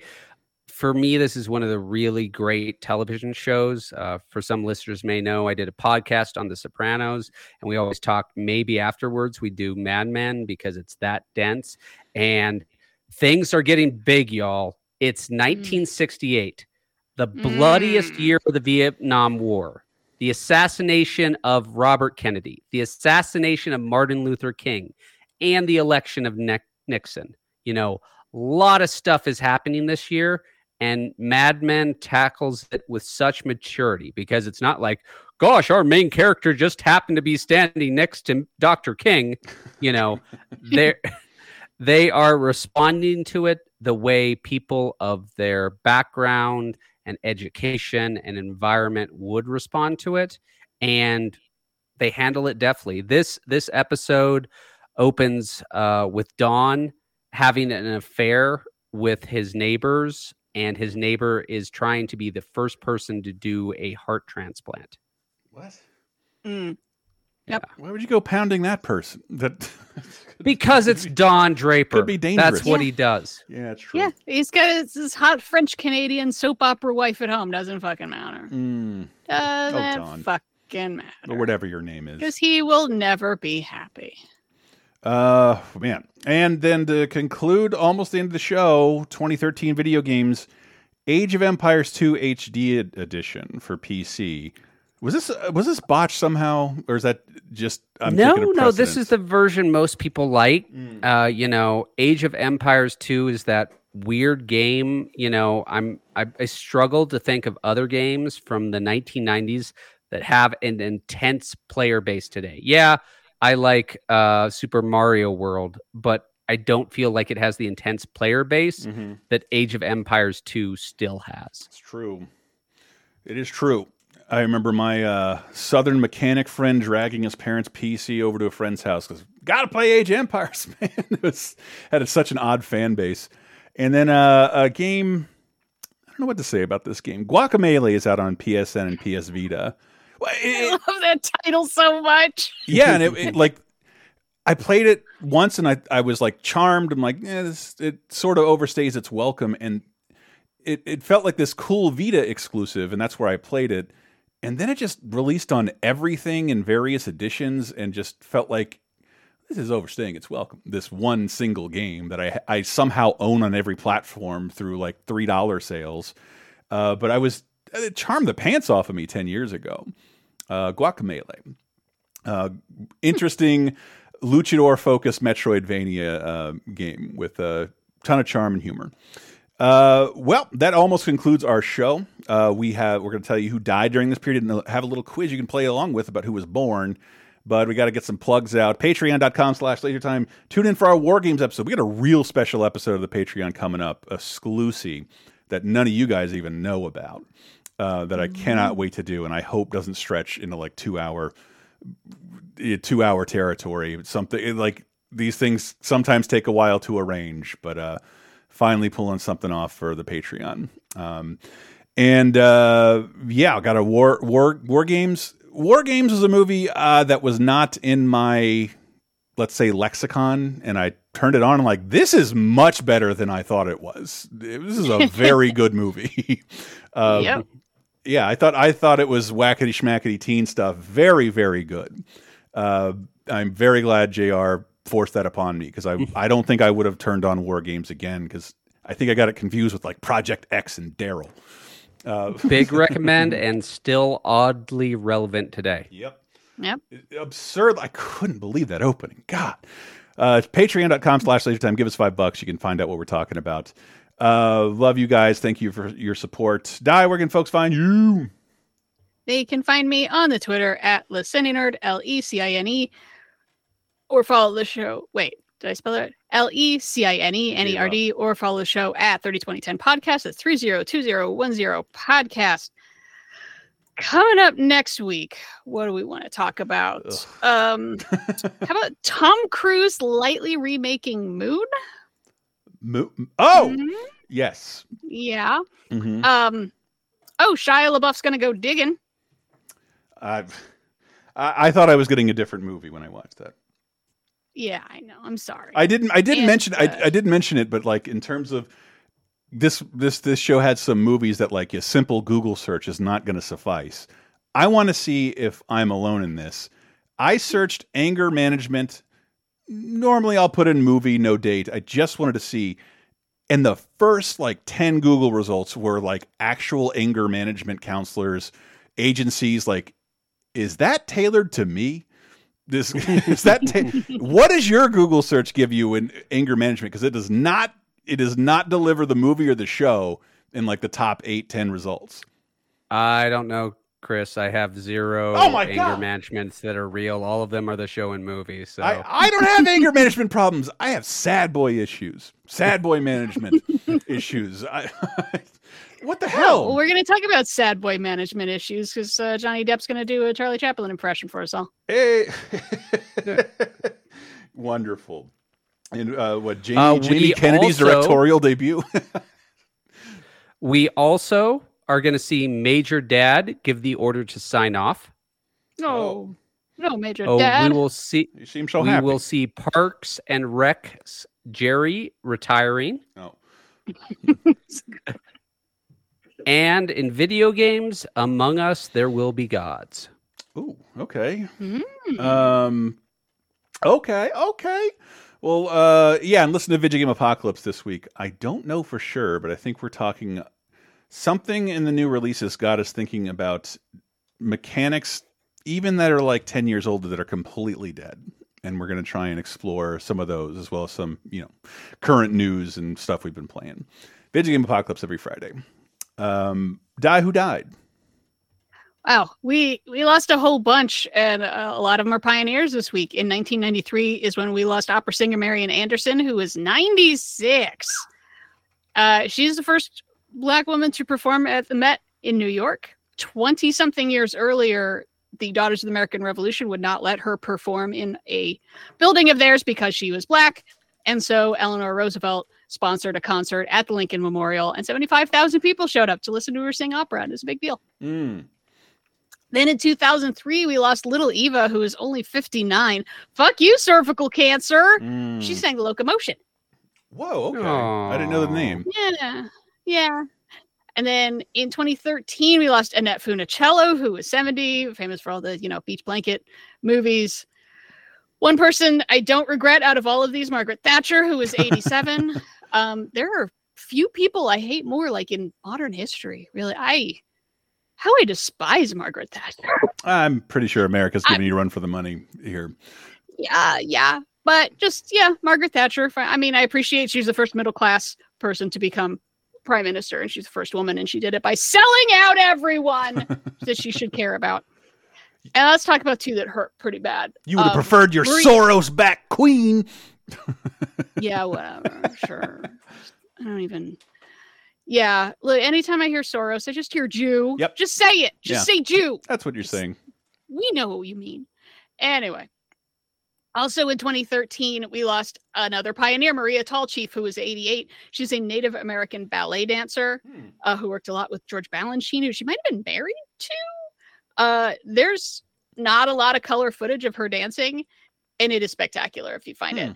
Uh, The one that hurt me the most, though, in 2013 is when we lost Jonathan Winters, who was Oh, 87 Papa Smurf. one of the funniest motherfuckers who ever lived. Back before there was YouTube, if I needed cheering up, I had uh, two videotapes of It's a Mad, Mad, Mad, Mad World. Oh, yeah. And I would fast forward to the scene where he destroys an entire gas station. Yeah. And it makes me so happy every time. He is one of those Uh, people I keep like I want to go down the rabbit hole because everything I've seen him do is radically different from the other thing that he's done. And Yes. and and he he has a weirdness to him that I don't think I've truly explored. I I, Oh, he I was very weird. learned about him. Uh, what is he? Mork's son on Yeah. Yeah, he's Oh. Mork's elderly son because Mork's age backwards. Yes. What are Mork's? Uh, Nanu Nanu, Right. Shazbots. Shaz. They're from they're from Ork. Yeah, Yeah. Mork from Mork. Okay. Yeah, obviously. I mean, Robin Williams, John, Jonathan Williams, uh, Jonathan Winters was Robin Williams' god. He he loved that guy as just an an improv genius. Ah, That's yeah. why he's in the Flintstones movie. Is that I'm dragging like all his worst work out. Yeah. why are you doing that? Sorry. Don't do that. Because Yeah, I think it's it one of those was- guys. It's like you just look him up. You know, Jonathan Winters Tonight Show, or like on the Muppet Show, they just Yeah. gave him a box of hats, and he just goes forever. Yeah. Oh, I love that guy. And I, I do think it's odd that he was. I feel like somebody fought a battle to get him cast as Papa Smurf. The kids are gonna love it. and he was so old. Uh, yeah, he was eighty-seven. No? Well, with the All right, deaths that's a out of the lot way, of people dead. Let's get A get lot of dead Now they're people, but now it's time for the birthday quiz. Uh, born April 10th, 1952, so turning 71, in Lansing, Michigan. The son of a medical technician and mathematics teacher. His mother was of Irish descent, while his father was Jewish, and his paternal grandparents were Russian Jewish immigrants. Eventually, he gained uh, Russian citizenship and was appointed Russia's special envoy to the United States. Steven Seagal. Damn it! Yes, Wait, no, it isn't. No, it isn't. it is. it is. I'm so sorry. Wow, I was I I knew if I named any of his movies, you guess it instantly. Something so to let me just read the facts about him. Okay. Oh no. Okay. That's so big. I was seriously like, wait, we just had Billy Crystal. It can't be him. He was a reserve deputy chief in a Louisiana sheriff's office. Ah. Uh-huh. At one point, he orchestrated a raid Mhm. against a neighbor suspected of cockfighting. For his reality He- show. For his reality show, there were 40 SWAT officers, a bomb squad, K9 unit, armored vehicles, and Seagal riding on top of a tank. During the raid, uh, Run over the chickens. they run over the chickens and killed their 11 month puppy. Wow. Oh. Got some great Uh, footage though. Yeah. Oh. Uh, puppy and chickies. he was once interviewed by PETA and said that he had a dog telepathically warning Seagal that his dojo was on fire. The dog then disappeared and never barked again. Also noted liar. One of my favorite anecdotes. Well, he's uh, Oh. banned from SNL, widely Right. acknowledged to have the worst episode, and the the story Dana Carvey tells, like, yeah, come on Hans and Franz and like, you know, beat us up or something, or we're because we're obsessed with Arnold, and they running lines by him, and he just walks off and like, what's going on? He's like. Arnold, man, I could just kick his fucking ass. Like, are you taking this seriously? that Hans and Franz think Arnold is better than you? dear God, what, what a and I, again to, repre- to to reference another uh podcast behind the bastards which has become one of my favorite podcasts they're they're i think they did a series on steven seagal and his thousands of lies and they Yes. are Mhm. fascinating It is someone needs to make a biopic. Oh, someone. if you want seems made up again, the funniest thing you can watch on YouTube right now, type in Steven Seagal, Russia, and look for like martial arts tournament. It is the funniest fake shit you have ever seen for Russia to like fawn over the one American actor who will come over there and, and engage with them. Watching him, watching these guys literally do double backflips as Seagal like almost like trips and moves into them. I mean, it's fucking hilarious. the, the degree his ego needs to be stroked is hysterical. Oh, you let me get some ego stroking facts. Oh, in oh, yeah, 1997, he had Penor Rinpoche, the supreme head of the Nyingma school of Tibetan Buddhism, announced that Seagal was a tulku, a reincarnated Buddhist master who vowed to take rebirth to help all beings attain enlightenment. Oh my god. also, I believe charged with uh, several counts of uh, sexual assault and oh, Mhm. tons of Uh, me tooing. Yeah. What is it Yeah. like? Uh, oh, uh, jenny mccarthy she she pointed out like uh, he he said oh yeah come to my hotel room to try out for under siege 2 also you have to get completely naked and she's like there's no nudity in this movie and he's like no i need to see how your body moves and she's like go fuck yourself and it's like that's the best thing jenny mccarthy ever did in her fucking also life. like forced detainment and kid some kind of like lighter Mhm. version of kidnapping. He's a wonderfully terrible yeah. person. No, Oh, he uh, is again, I hate recommending other podcasts. Behind the Bastards, Seagal, look it up and just don't listen to it anywhere you don't mind audibly laughing. I, I was listening to it on a job and I had to turn it off because my coworkers kept looking at me It's because I was cracking again, up. One episode of SNL generated anecdotes from everyone, and I j- just heard Bob Odenkirk talk. He kept pitch. He wanted one where a psychiatrist doesn't believe a woman has been. He just thought it was hilarious to like not believe a woman's been raped or something like that. And then like, and o- Bob Odenkirk was cracking up. The one sketch he got through. You ever noticed how no episodes of SNL have 17 stuntmen? That was his pitch. Like, let me beat up a bunch of people on this comedy show with. So there's a sh- there's one comedy sketch where like he beats up like 17 people. It's ridiculous. Steven Seagal is a ridiculous human being. he's a horrible person. Uh, I believe he is a a bigamist. I think he just married someone else after he hadn't gotten divorced yet. He's one thousand percent has been mopped up this whole time. It's that's there's the like rumor. there's yeah he's been just mopped up this whole time. That's like the only plausible explanation for about half the stuff. That, Uh, we- we talked about his first movie. massive lying. To, Yes. to- He- he, he went- got his start by telling everyone that he was in the CIA. Yep. Yep. and, And that he's Italian, and that he's uh, and he goes from martial arts trainer to top lining a movie starring him. There is no transition. He doesn't do any stunt work.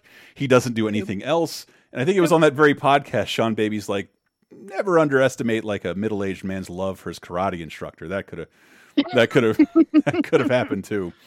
All right, so real quick movies of his Oh, we've sorry. talked about Above the Law, Hard to Kill, Marked for Death, Out for Justice, Under Siege, Executive Decision, The Glimmerman, Fire Down Below, My Giant, The Patriot, Prince of Central Park, Exit Wounds, Ticker, and Half Past Dead.